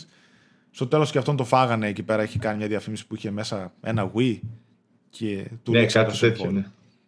Ωραίος τύπος ήταν. Ωραίος, όχι. Τότε ήταν διαφημίσεις και λίγο πήγαινε και κόντρα στους αντιπάλους και αυτά που δεν τη βλέπουμε σήμερα. Έτσι. Ναι, τώρα πολύ συμφιλίωση μεταξύ τους ρε παιδί ναι, μου. Ναι, ναι. τα παλιά τα χρόνια σε Nintendo χαμός γινόταν. Ο ένας έκραζε τον άλλον. Oh, ναι, ναι. Εντάξει, μετά ε, στην Ευρώπη, βέβαια από την αρχή, αλλά και μετά και στην Αμερική, ψηλό απαγορεύτηκε και η συγκριτική διαφήμιση. Δηλαδή, το να λες το δικό μου είναι έτσι, το άλλο πάει πιο γρήγορα, ξέρω πιο, πιο αργά. Ε, έχει απαγορευτεί, ας πούμε. Αλλά ναι, κόντρες ήταν. Τύπου PlayStation... ποδοσφαιρικές κόντρες ήταν τότε. Το PlayStation 3 τότε έβγαζε διαφημίσεις χάμω. Έτσι πέρα από τον Kevin Butler που είναι από τα καλύτερά τους, έβγαζε διαφημίσεις που είχε μέσα του Lynch. Ε, Παραγωγές και τέτοια έτσι. Που third place και καμπάνε οι οποίες ήταν λες και διαφήμιζαν, δεν ξέρω εγώ. Ε, ό,τι πιο μυστήριο. μην έπεφτε η τιμή και θα σε έλεγα εγώ τι θα κάνουν οι διαφημίσεις. Στι διαφημίσεις πάντως, παρόλο τις πιο περίεργες, ήταν οι πιο έτσι που τραβούσε το μάτι, ρε παιδί μου, το τέτοιο. Τέλος πάντων, πάμε παρακάτω. 2010. God of War Collection, MAG, Heavy Rain, God of War 3, Mod Nation Racers, The Sly Trilogy, Gran Turismo 5 και Dead Nation. Να σταθούμε ε, έτσι εντάχει το God of War Collection που είχε το ένα και τα δύο πρώτα για να τα παίξει ο κόσμος για να αγοράσει μετά το Heavy Hitter που ήταν της χρονιάς και γενικότερα της γενιάς για το PlayStation 3 God of War 3. Ε. Υπερπέχνιδο, σοκ παιδιά όποιος το έπαιζε και εγώ δηλαδή εκείνη η αρχή η μάχη με τον Ποσειδώνα έλεγα βλέπω ε, ταινία του Hollywood ξέρω εγώ δεν γίνεται να είναι παιχνίδι αυτό ήταν σοκαριστικό το γεγονός Heavy Rain, εξαιρετικό παιχνίδι επίσης από Second Party το MAG από τη Zipper Interactive η οποία μετέπειτα πήγε στο PSV να πεθάνει ε, που ήταν ένα παιχνίδι multiplayer 256 παιχτών όπου παρόλο που ήταν αρκετά. Το προμοτάραν πολύ αυτό, αλλά. Δεν τα πήγε καλά. Γενικότερα η Sony στο PlayStation 3, επειδή είχε μπει μέσα και το online που είχε ανοίξει και αυτά, έκανε πολλές προσπάθειες για online παιχνίδια. Λίγα πετύχανε. Και το Gran Turismo 5 εννοείται, το οποίο και εκείνο περίμενε πολύ κόσμος. Ήταν το πρώτο Gran Turismo που βγήκε μετά από χρόνια, έτσι. Στο ναι, και είναι το κορυφαίο σε πωλήσεις παιχνίδι ναι. του PS3. Ε, εγώ να μείνω λίγο στο God of War 3. mm Ε, που αν ε, ε, στις ψηφοφορίες που κάνουμε να μπαίνει ο κόσμος να τη στηρίξει ε, έχει, βγει, έχει γίνει, είχε γίνει ένα derby και είναι ισόβαθμο με το God of War του PS4 που δεν το περίμενα εγώ προσωπικώς από την αλήθεια πίστευα ότι θα βγει παραπάνω το God of War αλλά δείχνει ο κόσμος ότι το αγάπησε πάρα πολύ το God of War 3 και δικαίως εννοείται Δικαίως 2011 Little Big Planet 2 Killzone 3, Icon Shadow of the Colossus Collection, Uncharted 3, Resistance 3, Socom 4, Motorstorm Apocalypse, Infamous, God of War Collection, Ratchet Clank All for One. Ξανά άλλη μια χρονιά μόνο first party αποκλειστικότητες από τη Sony. Τα και sequels αβέρτα. Και sequels αβέρτα, έτσι. Να σταθώ στο Killzone 3, το οποίο ήταν πάρα πολύ καλό παιχνίδι, παιδιά, με φανταστικά γραφικά. Τότε ήταν και η Sony όπου είχε βγάλει τα moves και υποστήριζε πάρα πολύ και τις 3D τηλεοράσεις. 3D Blu-ray, 3D τηλεοράσεις που βγαίνουν τότε ήταν η μόδα της εποχής, οπότε και τα παιχνίδια αυτά υποστηρίζανε και 3D. Οι καινοτομίες που δεν πέτυχαν, τέλος πάντων. Ναι, ε, είναι αυτές οι μόδες που έρχονται και φεύγουν έτσι. Uncharted 3, επίσης για μένα εξαιρετικό παιχνίδι. Το Resistance 3 που θεωρώ ότι είναι το καλύτερο Resistance από το franchise, να το παίξετε έτσι. Μότο στον Apocalypse, το οποίο επίσης ήταν φανταστικό. Θυμάμαι, είχα περάσει πολύ καλά και πολύ καλό 3D είχε και αυτό. Και το Infamous 2, το οποίο είναι ένα, το καλύτερο βασικά Infamous παιχνίδι, έτσι, σε μια πόλη αλλά Νέα Ορλεάνη και αυτά. Και το God of War Collection, το οποίο ήταν τα παιχνίδια του PSP, έτσι. Αν θυμάμαι καλά, το Volume 2. Πολύ καλή χρονιά, εξαιρετική θα έλεγα. Το Uncharted ξεχωρίζει, Uncharted 3. Ε, τώρα που είπες παίξτε το Killzone 3 και το Resistance 3, δεν υπάρχει τρόπος άμα δεν έχεις PS3 να τα παίξεις αυτά τα παιχνίδια, δυστυχώς. Εκτός από το PS Now, δεν ξέρω αν υπάρχουν εκεί. Υπάρχουν. Ε. Το... το... Υπάρχουν. Ε, όχι, ψέματα υπάρχουν, δεν είμαι σίγουρος. Το Infamous 2 σίγουρα υπάρχει γιατί το είχα παίξει στο PS Now. Τα άλλα πραγματικά δεν θυμάμαι. Μπορεί να υπάρχουν. Δεν είμαι σίγουρος. Ναι, δηλαδή ε, βλέπουμε η Sony κάποια franchises τα έχει αφήσει στο παρελθόν και δεν ασχολείται κιόλας. Ούτε να τα επαναφέρει. Προφανώς δεν κάναν τόσο μεγάλη επιτυχία. Ε, το Killzone έβγαλε ένα sequel, το Resistance. Ναι. Έχει την ισόμια ε, Προχώρησαν παρακάτω. Που, το, προχώρησαν παρακάτω. που έβγαζε τα Resistance. Πάμε παρακάτω το 2012. Jack and Daxter. Τελευταία χρονιά. Jack and Daxter. Ε, έχουμε και το 2013. Ε, Jack and Daxter Collection. Twisted Metal. Journey. Ratchet Clank Full Frontal Assault. The Unfinished Swan. Starhawk και PlayStation ε, All Stars Battle Royale. Άλλη μια χρονιά μόνη της η Sony ε, με κάτι αποκλειστικά. Είχε και τα second party αποκλειστικά, τα Journey και το The Finish One. OK. Okay. Ε, Εντάξει, τότε είχε βγει και το PSV, έπρεπε να το στηρίξει και αυτό λίγο και ναι. βλέπεις τώρα δεν υπήρχαν μεγάλα ονόματα το 2012. Δεν έχουμε κάτι. Το Journey, ας πούμε, ξεχωρίζει το The Unfinished Swan, το οποίο είναι ένα μικρό παιχνιδάκι, αλλά τα αγαπάω πολύ. Όσο και το PlayStation All Stars πήγε να κάνει κάτι. Δεν θυμάμαι καν ποιο στούντιο το έφτιαχνε. Γι' αυτό μια εργολαβία ήταν τότε, έτσι, τα συνήθιζε αυτά η Sony. Να τα ενεργολαβείς. Το μόνο που θυμάμαι από αυτό είναι πώς το πήραμε στο PSV. ναι, ναι, ωραία ιστορία αυτή. Τότε ήταν αυτό και το... Το slide. Το slide. Τότε ήταν cross buy, cross save και πήγαινε. Cross play. Ναι, και cross play.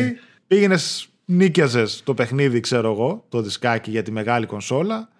Το έβαζες, ας πούμε, και σου είχε μέσα κωδικό. Έπαιρνες τον κωδικό. Τον κωδικό αλλά έπρεπε να πας πρώτος να τον νοικιάσεις. Γιατί άμα σε προλάβαινε κανένας άλλος, τον έπαιρνε τον κωδικό και γιοκ PSV έκδοση. τον τσιμπούσες. Οπότε έτσι μπορούσε να τσιμπήσεις και μια έκδοση του All Stars. Ναι, έτσι τα πήραμε και τα δύο. Τζάμπα. μια χαρά. Ε, εντάξει, δεν ήταν κάτι το ιδιαίτερο το All Stars, παρόλο που το έπαιξα αρκετά και πλατίνες πήρα και τέτοια. Θα μπορούσαμε να δούμε ένα-δύο πάντως έτσι για τη φάση. Και πάμε 2013 που ήταν η τελευταία χρονιά του PlayStation 3 και δίνει τα Sly Cooper Thieves in Time, God of War Ascension, The Last of Us, Metal Gear Solid The Legacy Collection, Puppeteer, Beyond Two Souls, Ratchet Clank Into the Nexus, Flower και Grand Turismo 6. Και συνεχίζει το μοτίβο, πάλι η Sony μόνη της με τα δικά της παιχνίδια και μερικά second party όπως ήταν το Flower, όπως ήταν το Beyond Two Souls, όπως ήταν, ε, όχι, ψάματα, το Puppeteer ήταν το Japan Studio, οπότε ήταν δικό της. Άντε το Metal Gear Solid The Legacy Collection. Φοβερή χρονιά. Φοβερή καλή χρονιά. χρονιά. Αυτό σου έλεγα. Για κύκνιο άσμα, καλή χρονιά. Ξεχωρίζει φυσικά. Το Last of Us εννοείται. το The Last of Us άνετα ξεχωρίζει. Παιδιά, κύκνιο άσμα ε, από τα καλύτερα παιχνίδια της γενιάς. Ε, εγώ θα πω φυσικά πέρα από τα υπόλοιπα τα οποία ήταν ωραία παιχνιδάκια όλα. Το Sly Cooper Thieves in Time, το οποίο είναι το καλύτερο και το αγαπημένο μου Sly. Το οποίο βέβαια το έπαιξε το Φοβερό μεταγλωτισμένο, θυμάσαι στα ελληνικά φοβερή ελληνικά, μεταγλώτηση. Φοβερή μεταγλώτηση, παιδιά. Παιχνίδαρος, παίζει με το χρόνο, πάει πίσω, ε, μπρος πίσω χαρακτήρες ελληνικά. Εξαιρετικό, αν και το έπαιξα στο PSV και το τερμάτισα εκεί. Τζάμπα κιόλας. Τζάμπα κιόλας, μια χαρά. Ε, να σου κάνω την ερώτηση τώρα. Ναι. Ε, που με, τα, ε, μου έχει κολλήσει εδώ και πολλά χρόνια. Ε, για τον God of War Ascension και τον Gran Turismo 6. Δύο franchises τεράστια που τα βγάλανε στο PS3 και δεν πήγανε πολύ καλά. Δηλαδή το, Grand, το God of War Ascension δεν, το, δεν εκτιμήθηκε πολύ και το Gran Turismo 6 ήταν η αρχή της πτώσης του franchise.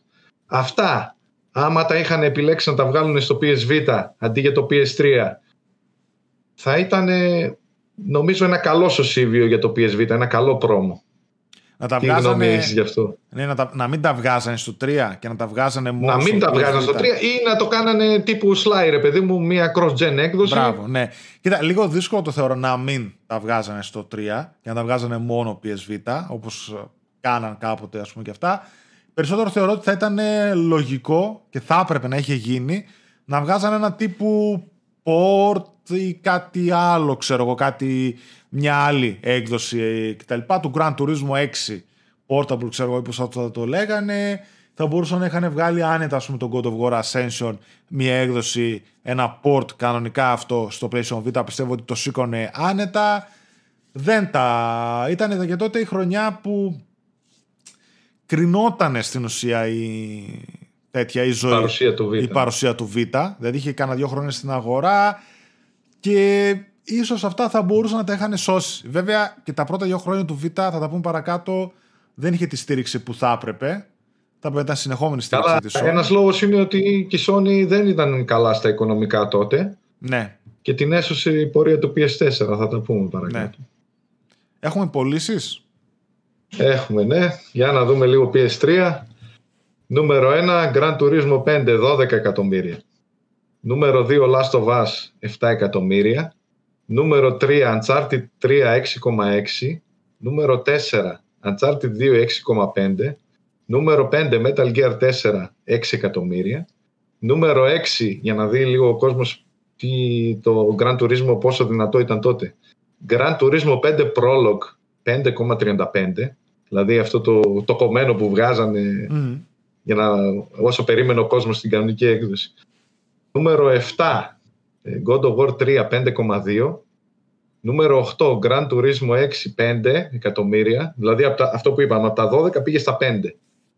Νούμερο 9, Uncharted 1, 4,8 εκατομμύρια. Και νούμερο 10, Motorstorm το δικό σου, 3,3 εκατομμύρια. Μάλιστα.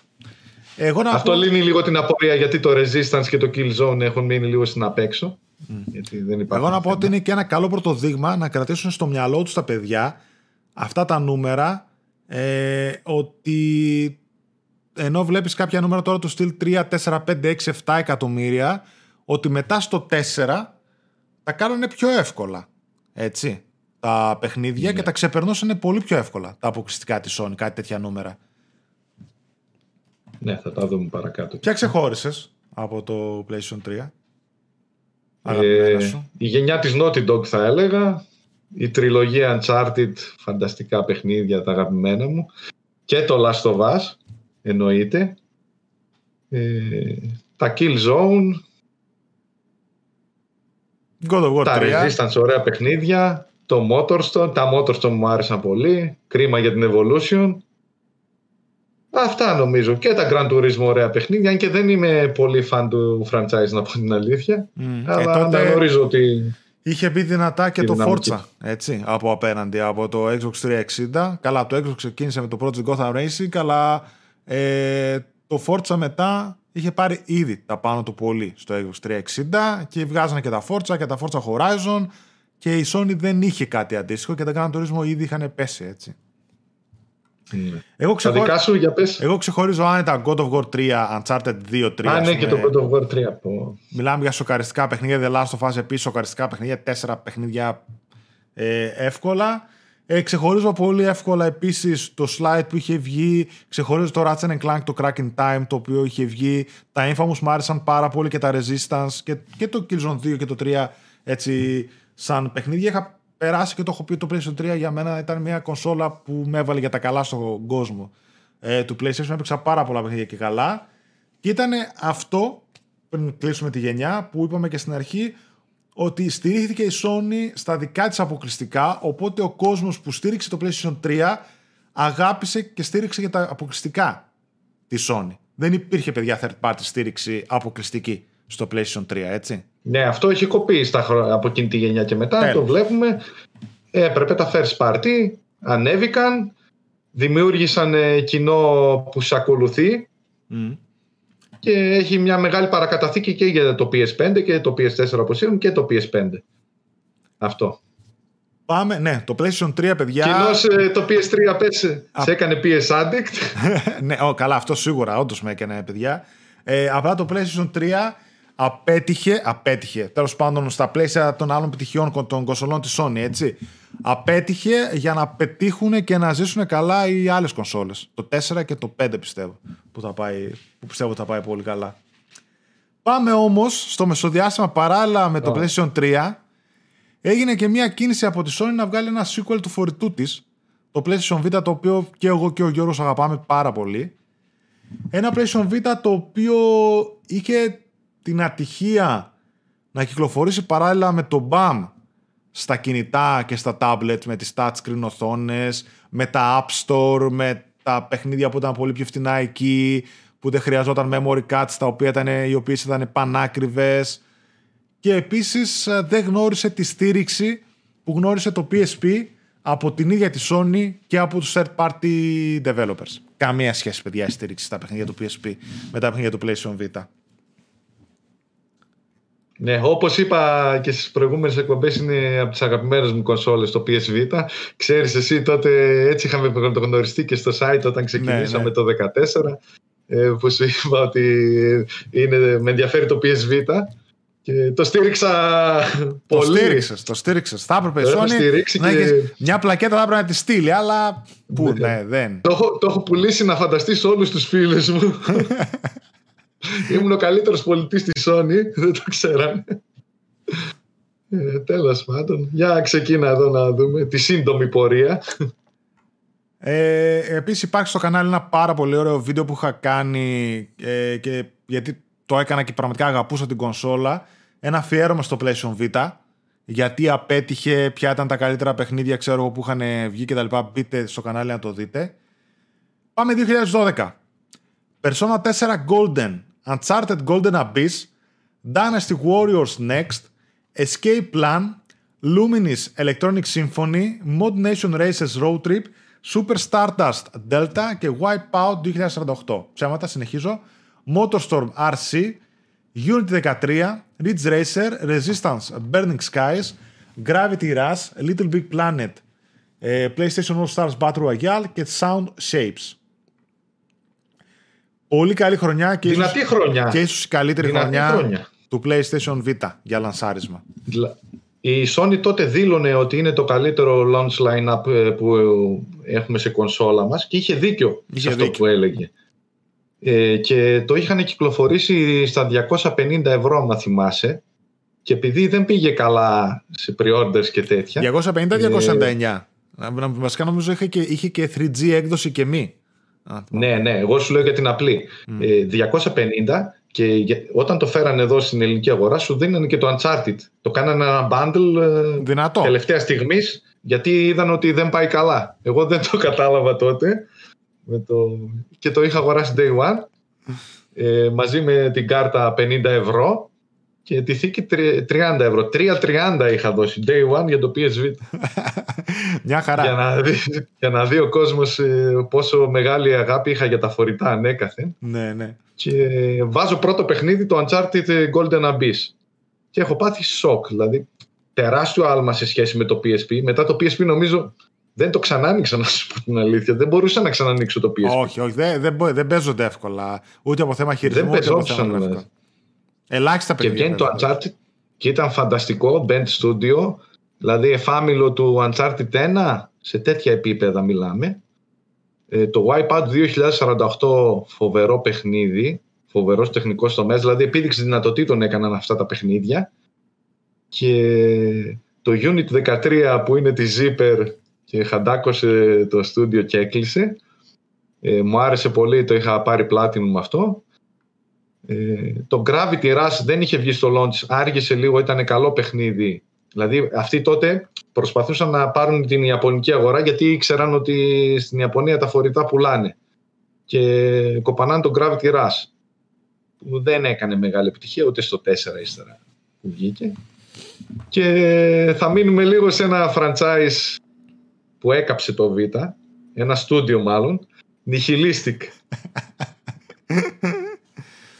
Θα πω λίγο Ναι, την ιστορία πες, στα πες, παιδιά. Ναι, ναι, ωραία Δηλαδή, ιστορία είναι. ε, Ιου- ε, Φλε- Φλεβάρι έχει βγει το PSV και Ιούνιο δεν προλάβανε και καθυστερούν λίγο το Resistance Burning Skies. First person, τους το έχουν δώσει εργολαβία. Καλούτσικο παιχνιδάκι του 5-6. Πόσο. Αυτό το είχα πάρει πλάτη, να ξέρεις. Και το, σου λέει η Sony προς το τέλος της χρονιάς όταν αρχίζουν να πουλάνε οι κονσόλες και αυτά θα, βγα- πρέπει να βγάλω δυνατά third party παιχνίδια να πουλήσουμε το Β.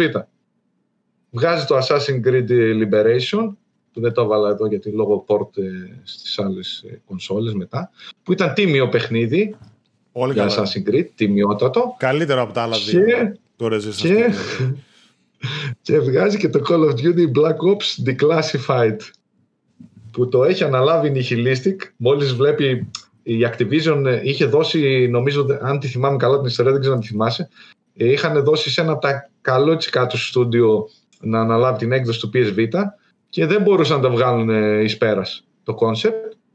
Και σου λέει τι θα κάνουμε τώρα Α, ποιοι βγάλανε FPS στο PS Vita; Αυτοί βγάλανε το Resistance. Καλό είναι σε 6 μήνες εργολαβία πάρε το Call of Duty και βγαίνει το Call of Duty με campaign μίας ώρας Τι campaign και είναι για τέλος πάντων. γέλια για γέλια 35 στο Metacritic Και είναι Και τα παιχνίδια είναι με τις τα- περισσότερες πωλήσεις, έτσι. Ναι, θα το δούμε παρακάτω. Είναι το οξύμορο αυτό. Αλλά στην ουσία έκαψε το μηχάνημα. Δεν. Έκαψε δύο franchise, παιδιά, ένα στούντιο, έτσι. Η Nihilistic, δηλαδή, Resistance και Call of Duty, τα έκαψε. Που ήταν ότι πρέπει για δύο αναλογικούς σε τέτοιο μηχάνημα, θα έπρεπε να γίνεται πάταγος. Θυμάμαι το Declassified, ε, είχε την uh, Nooktown, ας πούμε, μέσα, τη- μια από τις πιο γνωστές πίστες στο franchise, και ήταν μισή, παιδιά. Είχε μόνο το ένα σπίτι. Δηλαδή για τους γνώστες, ήταν μισή πίστα. Είχε απλά το ένα σπίτι και την πίσω αυλή. Δηλαδή μιλάμε Ε, δεν για- προλάβαιναν οι άνθρωποι. Ρε, Τι να σε έκανες- κάνουν σε 6 μήνες. Μα έκανε, έκανες ρησπό όταν πέθανε, έκανες ρησπό πίσω από τον άλλον, ρε. Σου έβγαζε πίσω από τον άλλον, μπαμ, το σκότωνες, ξέρω εγώ, σε έβγαινε άλλος από πίσω σου. Ήταν τραγελαφικά τα πράγματα. Εγώ θέλω να Και από εκεί σταθούμε. που περίμενε να πουλήσει κονσόλες, το έκαψες. Εγώ θέλω να σταθούμε στο Persona 4 Golden, όπου ήταν μέχρι πρόσφατα ένα παιχνίδι κλειδωμένο από τα καλύτερα πρώτα Persona και από τα καλύτερα JRPGs, ένα παιχνίδι κλειδωμένο στο PlayStation Vita, μέχρι που πρόσφατα κυκλοφόρησε στο Steam. Και να σταθώ επίσης και στο Little Big Planet του PlayStation Vita, το οποίο παιδιά είναι εξαιρετικό και κάνει χρήση όλων των δυνατοτήτων του PlayStation Vita. Πολύ καλό, ναι. Και ήταν από τα καλύτερα παιχνίδια του φορητού. Πάω 2013 και έχουμε το Sly Cooper Thieves in Time, Soul Sacrifice, Dead or Alive 5 Plus, Ratchet Clank Full Frontal Assault, Killzone Mercenary, Flower, Tearaway και The Jack and Daxter Trilogy. Ήδη βλέπουμε mixed. Δηλαδή κάποια Είναι ports, η τελευταία χρονιά που κάποια προσπάθησε ports, να το ναι. κρατήσει. Με μηχανική υποστήριξη για να λέμε την αλήθεια. Δηλαδή το Sly φοβερό παιχνίδι, το είπαμε πριν, μην αναλωθούμε πάλι. Το Killzone Mercenary, ε, πολύ καλό FPS. Δηλαδή αυτό που δεν έκανε το Call of Duty, το έκανε το Killzone. Μπράβο, μπράβο, μπράβο. Και είχε ένα μικρό campaign, αλλά είχε τρομερά γραφικά για, για φορητό και Απίστευτο. ένα πολύ καλό multiplayer. Απίστευτα καλό γραφικά. multiplayer. Απίστευτα γραφικά. Αυτό και το, Και το Tearaway που Uncharted. ήταν της Media Molecule. ναι, αυτό και το, Ναι. το, το Killzone Mercenary και το Uncharted ήταν παιδιά γραφικά επίπεδου PlayStation 3,5. Φανταστείτε σε φορητό να τα έχεις αυτά. Και ήταν και πολύ αξιόλογο Δεν παιχνίδι. τα είδανε πολύ βέβαια. Πολύ δυνατό, απλά ήταν κάνα τετράωρο το campaign του, έτσι. Αλλά είχε και ωραίο multi. Ωραίο multi. Και το Tearaway της Media Molecule που εκμεταλλευόταν όλες ε, τις δυνατότητες του Β, touch ε, από πίσω, το back ε, που είχε. Έγινε, Πολύ καλό ήταν και port αυτό, και αλλά αυτό. ήξερες ότι αυτό δεν μπορεί να σου πουλήσει κονσόλες. έγινε port και αυτό στο... Και να σε πω Τέσσερα. για το Soul Sacrifice, τώρα εντάχει και αυτά. Ε, ε, όπως είπαμε πριν, έχασε το Monster Hunter. Χάνεις το Monster Hunter, χάνεις στην Ιαπωνία. Τι πήγανε να κάνουν, σου λέει θα βγάλω ένα παρόμοιο, βγάζουν το Soul Sacrifice, που ήταν καλό παιχνίδι, αλλά δεν μπόρεσε να δώσει boost Ναι, η Ιαπωνία, οπότε δεν. γεια σας. 2014, Dankarompa, Trigger Happy Havoc, Dankarompa 2, Goodbye Despair, το Is Memories of Setseta, Dead Nation, Hatsume Miku, God of War Collection, Counter Spy, Murasaki Baby, Freedom Wars, The Unfinished Swan, The Ratchet Clank Trilogy και The Sly Trilogy. Ε, πάλι βλέπουμε μόνο ports. Θα σταθώ σε δύο πραγματάκια. Ένα είναι του Dankaropa, το οποίο μέχρι πρόσφατα και αυτό ήταν αποκλειστικό το 1 και το 2 στο PlayStation Vita και πρόσφατα βγήκε το Reloaded μια συλλογή στο 4 και φυσικά στο Freedom Wars όπου και εκεί ήταν μια πολύ δυνατή ιαπωνική παραγωγή. Την είχε δώσει και το Plus κάποια στιγμή η οποία και αυτή όμως δεν περπάτησε όσο θα έπρεπε. Να μου πεις τι πούλησε το PlayStation Vita; 15 εκατομμύρια πούλησε πούλησε όλη τη ζωή του 15, ναι. τι να 15. πουλήσουν τα παιχνίδια. Θες να πεις κάτι; Ε, εντάξει, τώρα ε, βλέπεις από το 14 και μετά ότι αρχίσανε JRPG ε, ως επιτοπλίστων γιατί πήγε καλούτσικα στην Ιαπωνία.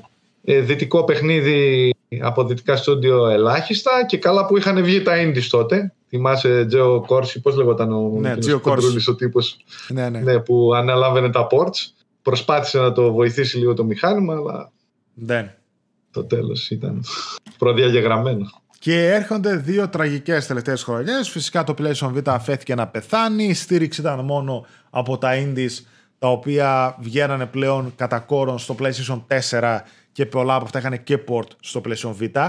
Μια συσκευή την οποία την αγάπησαν πάρα πολύ οι οι indie developers, το PlayStation Vita, έτσι. Και έφαγαν πολύ ψωμί από εκεί. 2015, Helldivers, Soldier X2 Final Prototype, Run, Sackboy Run. Το Sackboy Run αυτό ένα παιχνίδι για κινητά ήταν. Free to play. Φανταστείτε.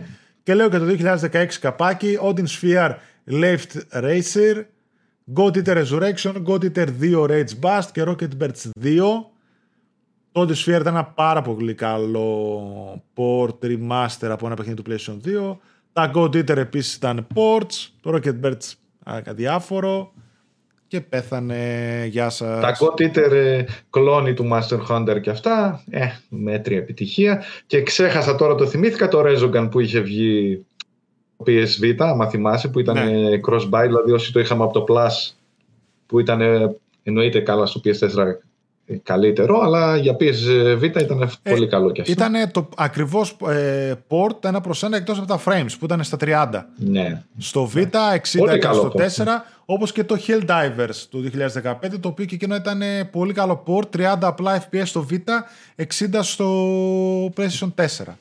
Αλλά ναι, βλέπουμε ότι πλέον αποκλειστικότητες δεν. Τουλάχιστον αποκλειστικότητες που να αξίζουν. Και όντως ήταν αυτό που είπαμε στην αρχή, ότι η πρώτη χρονιά το λανσάριο του PlayStation Vita ήταν το πιο δυνατό. Δεν εκτοξεύτηκε εκεί πέρα. Είχε βέβαια και ένα δυνατό αντίπαλο με το 3DS. Εγώ τότε είχα και τα δύο, ας πούμε, και το 3DS έπαιζε πολύ δυνατή μπάλα με τους τίτλους τους και με αυτό το gimmick που είχε με το 3D, τις δύο οθόνες και αυτά. Καμία βέβαια σχέση, δηλαδή ε, ήταν μια πλαστικούρα το 3DS και το PlayStation Vita ήταν, ε, τι να πω, ε, μια συσκευή high-end, έτσι. Και με όλα αυτά που είχε ε, μέσα. Ήταν φοβερό μηχάνημα. Ναι, application μέσα, GPS, μπρος πίσω οθόνες, τέτοια χαμός, multimedia, internet, Skype, Facebook, είχε Twitter, YouTube. Ε, τα πάντα όλα άστο. Ήταν φανταστικό, ρε. Ναι. Όταν το είχαμε πάρει εμείς ε, το PSV, τότε το 12, την πρώτη χρονιά, δεν είχαμε κινητά ακόμα. Ναι, ναι, ναι. Ε, κινητά Android, ρε παιδί μου, δεν, νομίζω την επόμενη χρονιά. Και αυτά που είχες φαινόντουσαν, δηλαδή το Skype, το YouTube ε, και τις άλλες εφαρμογές που είχε ήταν όλες πολύ καλές. Αλλά. Ναι. Και αυτό που λες για το 3DS, τότε η Nintendo, επειδή είδε τον κίνδυνο να έρχεται, άμα θυμάσαι, και αυτό δεν το είχε βγάλει το 3DS 250 δεν πουλούσε και βγαίνει η Sony και λέει και αυτή 250. Ναι. Και αμέσως ρίξαν την τιμή και το κάναν 200. Και αυτό και το 3DS παιδιά δεν πουλούσε και ρίξαν την τιμή και, και τότε πήρε τα πάνω του. Πήρε τα πάνω του, αλλά δεν κάναν πόρη αντίστοιχη όπως είπαμε και πριν του DS και του PSP λόγω και των άλλων παραγόντων. Mm. Εξωτερικών κινδύνων τύπου κινητών και smartphone. Ε, όχι, δεν. Αφού εγώ θυμάμαι κάποια παιχνίδια που υπήρχαν στο PS Vita μπορεί να κάνουν 20, 30, 40 ευρώ στο PS Vita και στο store του Android ή του, ε, της Apple να ήταν 3, 5, 10 ευρώ ξέρω εγώ το παιχνίδι έτσι. Και το αντίστοιχο πόρο στο PS Vita έχει διπλάσια, τριπλάσια τιμή τουλάχιστον. Ε, και, και, τα κόστη, ε, για να πούμε και την αλήθεια, εντάξει, δεν το στήριξε η Sony, αλλά δεν είναι το ίδιο να βγάλεις παιχνίδι στο PSP, το ίδιο κόστος, με το να βγάλεις το Uncharted, ας πούμε, το Golden Abyss, το Killzone Mercenary, στο PS Vita. Ναι. Και ένα τελευταίο, ότι υπήρχαν όντως και κάποια projects στα σκαριά, δηλαδή καινούριο Uncharted για το φορητό από την ναι, ναι, ναι. Band και κάποια άλλα projects, τα οποία ακυρώθηκαν από τη Sony και τους είπαν παρατήστε το καράβι, πηδήξτε το, πάμε στο PS4 να... γιατί εκεί πέρα βλέπουμε να τρώμε ψωμί. Αφήστε τα, τα άλλα. Και να αυτό το κάνουμε να παίζει ο Γιώργος και ο Remote play machine. ναι, το κάνουμε remote play. remote play. Ε, αυτά. Έχουμε πωλήσεις. Ναι. Εδώ θα σου πω το, όσο και να έψαξα νούμερα, δεν υπάρχουν. Τι να Απλώς από αυτά που θυμάμαι. Ξέρω την κατάταξη, αλλά ναι, ναι. δεν θα σου πω νούμερα. Γιατί είναι, δεν, υπάρχουν. Ε, νούμερο 1. Minecraft. Που δεν είναι αποκλειστικό, ρε παιδί μου. Εντάξει, mm. το σημειώνουμε. Ε, νούμερο 2. Νούμερο 1 αποκλειστικό δηλαδή. Call of Duty Black Ops Declassified. το χειρότερο παιχνίδι του PS στο Metacritic ε, νούμερο 2 σε ψηφιακές πωλήσεις. Νομίζω έχει 35. Ναι. Νούμερο 2 αποκλειστικό, Uncharted Golden Abyss, δίκαια εννοείται, δικαιότατα. Νούμερο 3 Persona, for, ε, Persona 4 Golden εννοείται και αυτό δίκαια, αν και δεν παίζω JRPG. Ε, Assassin's Creed 3 Liberation. Little Big Planet PS Vita. Ε, Killzone Mercenary που να, άλλο ένα στοίχημα δηλαδή τη Sony, αυτό το θυμάμαι, γιατί παρακολουθούσα τότε παρακαλώντας ε, πούλα ρε Κίλσον, πούλα κάτι να γίνει και δεν πήγε τόσο καλά. Ε, αυτά νομίζω είναι όλα κάτω από ένα εκατομμύριο πωλήσεις. Δηλαδή το, το Minecraft πρέπει να είναι γύρω στα 2 εκατομμύρια και τα Call of Duty και το Uncharted. Και παρακάτω αυτά βλέπω. Το Freedom Wars, το Tear Away, το Gravity Rush, Αυτά και αυτά μη φανταστείς τώρα, πολύ στις πλάκας. Soul Sacrifice, Unit 13. Κατάλαβα. Ποια ξεχωρίζεις; Ε, είμαι σε δίλημα τώρα να σου πω την αλήθεια. Τα δύο αγαπημένα μου εύκολα είναι το Uncharted και το Killzone Mercenary. Νομίζω επειδή έπαιξα πάρα πολλές ώρες multiplayer, ε, βάζω το Killzone πρώτο. Ε, Αν και το Uncharted είναι και αυτό φοβερό. Εύκολα. Ε, μου άρεσε το Little Big Planet πολύ καλό. Το Sly που είπαμε φοβερό. Ε, το Tearaway πολύ καλό. Και το Unit 13 μου άρεσε ιδιαίτερα και το Wipeout. Ναι. Αυτά.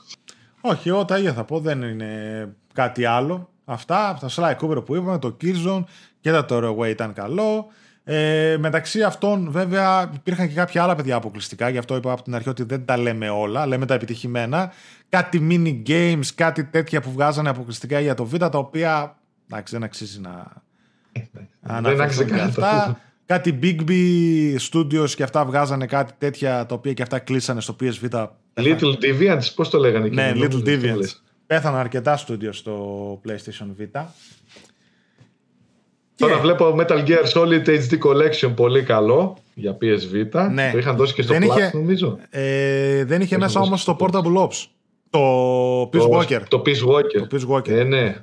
Ενώ Μισή δουλειά κάνανε και εκεί. η οικιακή έκδοση είχε και το 2 και το 3 και το Peace Walker. Στο φορητό είχε μόνο το τέτοιο. Μισή δουλειά και εκεί.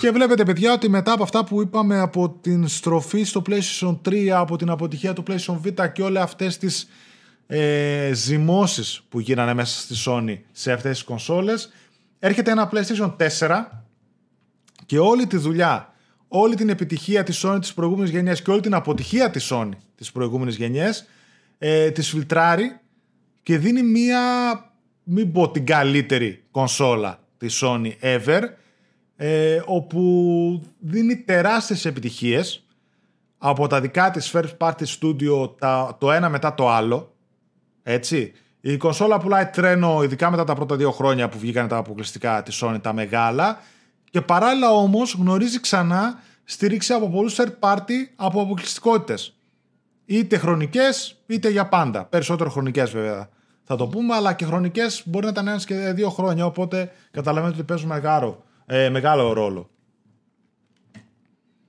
Ναι, για το PS4 ε, το, ο συνδυασμός marketing και management δούλεψε ρολόι, μπορώ να πω. Αυτό που δεν είχε γίνει στα χρόνια του PS3. Δηλαδή δεν είχαν υπολογίσει λόγω της αλανδρονίας τους ότι μια κονσόλα των 600 ευρώ δεν μπορεί να πουλήσει.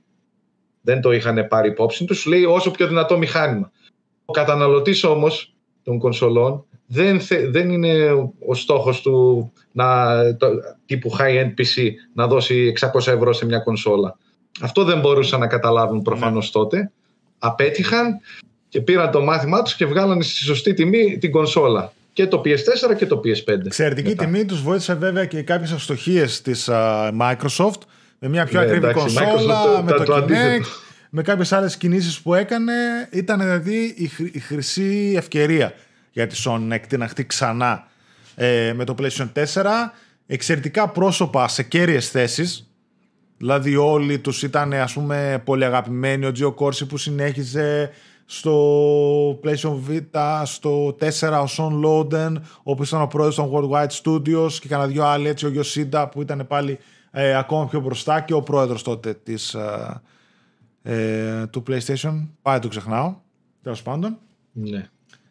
Τρομερό team. Τρομερό team και φυσικά εννοείται τα στούντιο της Sony εκεί που είχαν ελικιωθεί στο PlayStation 3 βλέπουμε τώρα να μεγαλώνουν και να εκτοξεύονται στο PlayStation 4 και θα το δούμε τώρα ένα-ένα. Και σημείο κλειδί για αυτούς που λες, μην το ξεχάσουμε, είναι ο Μαρκ Σέρνη. Μπράβο, μπράβο. Μαρκ Σέρνη, ο οποίος προπήρχε στη Sony από την αρχή, έτσι. Από εποχή PlayStation. Ε, έβγαλε το PSV όμως. Είναι δημιουργός και του PSV. Αλλά δεν μπορούμε να ρίξουμε σε αυτόν το φταίξιμο. Έβγαλε κονσολάρα ο άνθρωπος. Και αρχιτέκτονα του PlayStation 4 και του 5, έτσι. Ναι. Δηλαδή άρχισε με το PSV, τον εμπιστεύτηκαν και πήγε και στις κονσόλες και ναι. τα κάνει φοβερές φοβερές δημιουργίες για κονσόλα, για το hardware.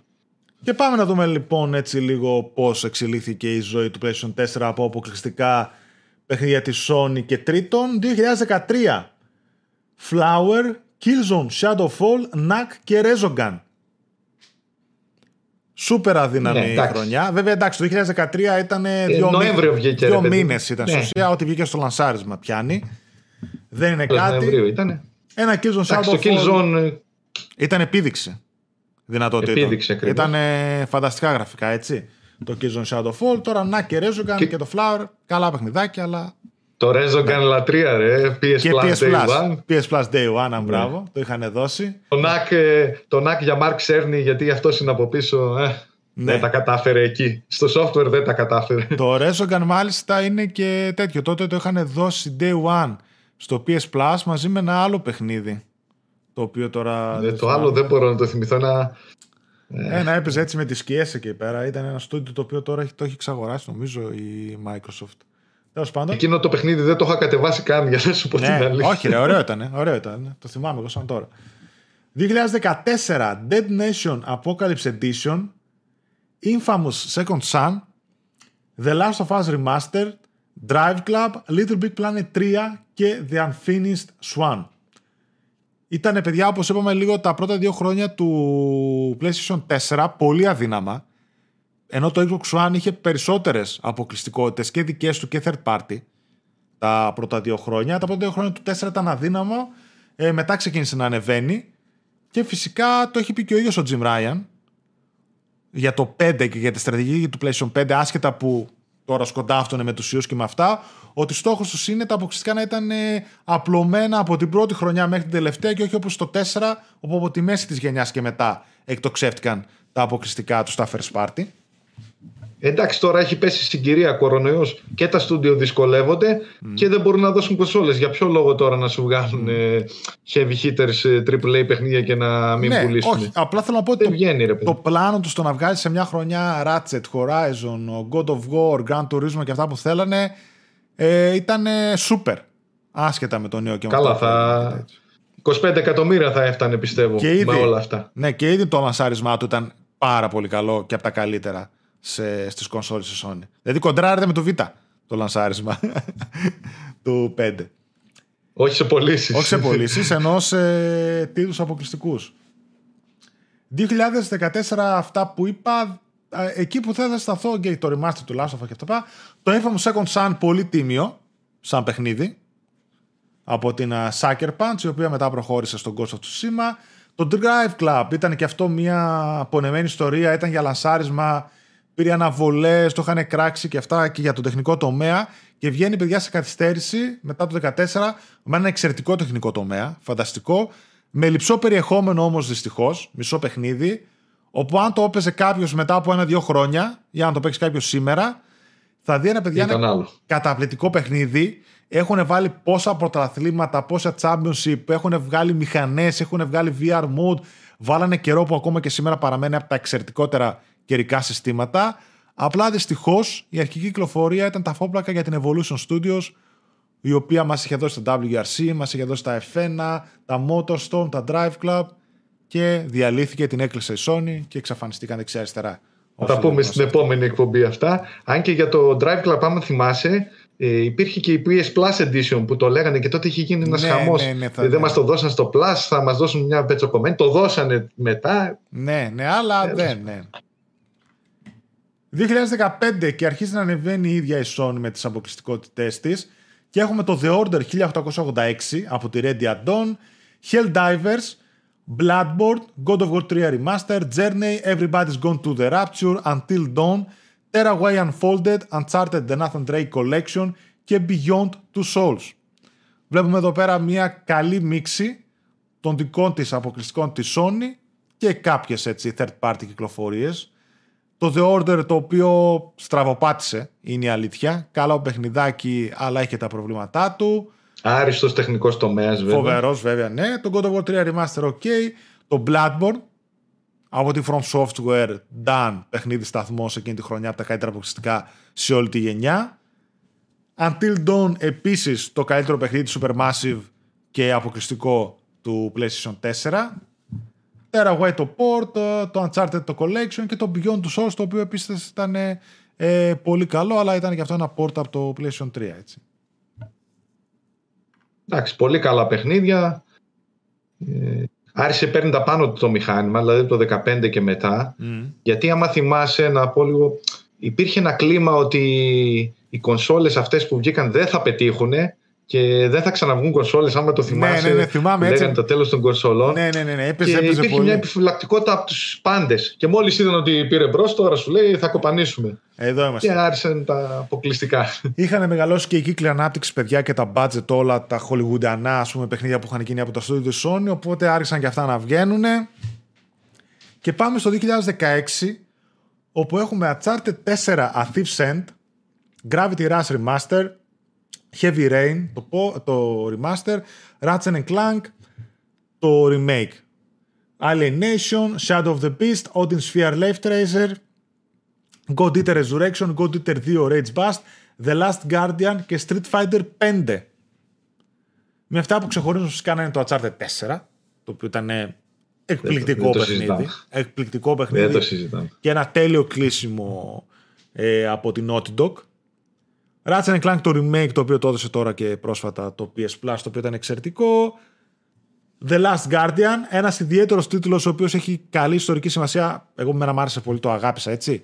Παρόλα τα προβλήματά του που είχε, που είχε πρώτο ανακοινωθεί το 2007 και ήταν να κυκλοφορήσει στο PlayStation 3, φανταστείτε. Και το ιδιαίτερο εδώ πέρα σε αυτή τη χρονιά, παιδιά, ήταν η αποκλειστικότητα του Street Fighter 5 όπου έρχεται τώρα και κουμπώνει και με την είδηση των τελευταίων ημερών που αγόρασε το Evo Championship α, η Sony. Μια εταιρεία, τέλος πάντων, ένα οργανισμό που διοργανώνει τα μεγαλύτερα πρωταθλήματα από fighting games. Ναι. Και έχουμε Το αποκλειστικότητα Street Fighter 5 Το οποίο βέβαια. δεν πήγε τόσο καλά. Δεν πήγε τόσο καλά, βγήκε λίγο πετσοκομμένο. Είναι από τα αγαπημένα μου franchises από την εποχή του Super NES. Τότε το Street Fighter 2 γινόταν χαμός. Αλλά πάει. Το, ενώ το 4 είχε πάει καλά, άμα θυμάσαι. Το 5 Ναι, όχι. τζάμπα πλήρωσε την αποκλειστικότητα η Sony μάλλον. Ε, 2017. Danganronpa V3 Killing Harmony. Neo. Horizon Zero Dawn. Danganronpa 1 και 2 Reloaded. του Kiden 2, Persona 5, Loco Remaster, Wipeout Omega Collection, Next Machina, Patapon Remaster, Matterfall, Uncharted The Lost Legacy, Everybody's Golf, NAC 2, Gran Turismo Sport, Hidden Agenda, Loco 2 Remaster και Gravity Rush 2. Αρκετά αποκλειστικά. Χαμός. Χαμός. Αρκετά αποκλειστικά και αρκετά έτσι και ιαπωνικά, αρκετά collection, αρκετά remaster βέβαια. Είδε εκεί πέρα να συμπληρώσει το line-up. Σε αυτά που θα Horizon. σταθούμε, Horizon Zero Dawn, ένα από το, το fastest selling IP της Sony και μια στροφή της Guerrilla Games, το οποίο της πήγε εξαιρετικά. Νομίζω αυτό ξεχωρίζει από όλο το 2017. Το Neo, το οποίο ήταν πολύ καλό. Το Persona 5 επίσης sequel, τα καλύτερα JRPGs που ακόμα παραμένει στο PlayStation. Uncharted The Lost Legacy, κυκλοφορία. Αυτό το Φοβερό, spin-off. φοβερό. Ε, πολύ ωραίο, αλλά έτσι μια άλλη φόρμουλα, ένα spin-off με άλλους πρωταγωνιστές από την α, Naughty Dog. Gran Turismo Sport και αυτό ψιλοπετσοκομμένο που κυκλοφόρησε στην αρχή. Τώρα έχει αλλάξει πάλι, αλλά δεν έχει την έγκλη των παλιών Gran Turismo. Όχι, όχι, όχι, δυστυχώς. Gravity Rush 2, το οποίο δώσανε ένα sequel, το ζητούσε ο κόσμος, αλλά και πάλι δεν πούλησε. Και ίσως να ήταν Όχι. και από τις ταφόπλακες του Japan Studio. Ναι, καλή χρονιά γενικώς. Εγώ θα, πέρα από αυτά που είπες, θα μείνω λίγο στο Next Machina και το Matterfall, Α, ναι. που μπράβο. είναι της Housemark. Ε, τα είχα κάνει review και τα δύο, άμα θυμάσαι. Ε, Γενικώς έχω μια ιδιαίτερη σχέση με αυτό το στυλ της Housemark, το arcade, το shooter, το, το λίγο old school, που τους έδωσε το εισιτήριο για κάτι πιο μεγάλο τώρα. Παράλληλα έχουν διατηρήσει το στυλ, άμα το δεις και αυτό, τα έντο, τους χρωματισμούς και αυτά. Δηλαδή πιστεύω θα κάνουν καλή δουλειά, θα εκτοξευτούν τώρα η Housemark. Ναι. Είναι τελείως αλλαγή τώρα στο στυλ της. Αλλαγή στο στυλ. Ε, στα production values θα ήθελα να πω. Το στυλάκι παραμένει Ε, έτσι. πήρε λίγο. budget, Ναι. εντάξει. Το, το άξιζε βασικά. Το άξιζε, ναι. Για το Returnal μιλάμε τώρα, για κάποιον που δεν ξέρει. 2018 Street Fighter 5 Arcade Edition Shadow of the Colossus Nino Kuni 2 God of War Detroit Become Human Marvel Spider-Man και The Forest Εντάξει. Πολύ καλή Μειώθηκαν χρονιά. τα παιχνίδια, Μειώθηκαν. αλλά παιχνιδάρες. αλλά εκτοξεύτηκε η ποιότητα. Shadow of the Colossus Remake, εξαιρετικό remake αντί Blue Point. Το Nino Kuni 2, το οποίο δεν ήταν τόσο καλό στο πρώτο βέβαια. Ε, God of War, το reboot σταθμός έτσι και αυτό παιχνίδι. Detroit Become Human, επίσης εξαιρετικό παιχνίδι. Και το τελευταίο της συνεργασίας της Sony με την Quantic Dream. Πήγε μετά, τα έβγαλε και σε PC και τώρα θα δουλεύει σε multi-platform παιχνίδια. Και φυσικά έχουμε την, ε, ε, την εξηλαίωση μετά τα Resistance, θα πούμε κάπως έτσι και αυτά. Της Insomnia. Ολική επαναφορά. Ολική Total επαναφορά. Recall. Τελείως πραγματικά το Recall. Όπου η Sony εμπιστεύεται την Insomniac με το Spider-Man. Βγάζει μια παιχνιδάρα η οποία είναι από τα καλύτερα σε πολλοί παιχνίδια και από τα γρηγορότερα σε πολλοί παιχνίδια του PlayStation 4. Με έναν ήρωα, τον πιο γνωστό ήρωα, ξέρω εγώ, υπερήρωα. Και φυσικά μετά από λίγο έρχεται και η εξαγορά της Insomnia κάπου. Πάει τον κουμπαρά ύστερα και αναγκάζεται να την αγοράσει. Κάτι 350 εκατομμύρια, το οποίο είναι ναι, μια χαρά, τζάμπα, δηλαδή τζάμπα. Τζάμπα, ας πούμε. Τιμή ευκαιρίας. Τιμή ευκαιρίας την πήρε την Insomnia. Την αγορά που έπρεπε να κάνει από τις εποχές του PS2, ας πούμε, άργησε, αλλά ναι. την έκανε. Πάλι καλά που είχε μείνει μόνο της Insomnia γιατί χτύπησε κανένας άλλος, γιατί είχε βγάλει στο ενδιάμεσο και ένα παιχνίδι στο Xbox αποκλειστικό, ναι. το Sunset το Overdrive. Sunset Overdrive. Ναι, ναι, ναι. Να προχωρήσω. 2019 και πάμε Concrete Genie, Medieval, Death Stranding, Semnu 3 και Days Gone. Τα αποκλειστικά του PlayStation 4, τα οποία είναι και αυτά έτσι μίξη. Πάλι περισσότερο first party με το Concrete Genie πολύ τίμιο από την Pixel Opus, ένα πολύ μικρό στούντιο, όπου και αυτό παιδιά, αν δείτε το προηγούμενο της παιχνίδι που ήταν στο PlayStation 3, ήταν ένα κακόμοιρο ήταν τεράστιο άλμα για την Pixel Opus το Concrete Genie. Medieval το έδωσε στο Plus να το παίξουν τα παιδιά. Ναι. Medieval Remake από εργολαβία από ένα μικρό στούντιο το Medieval, το οποίο όμως έκανε πάρα πολύ καλή δουλειά στο remake, ευτυχώς.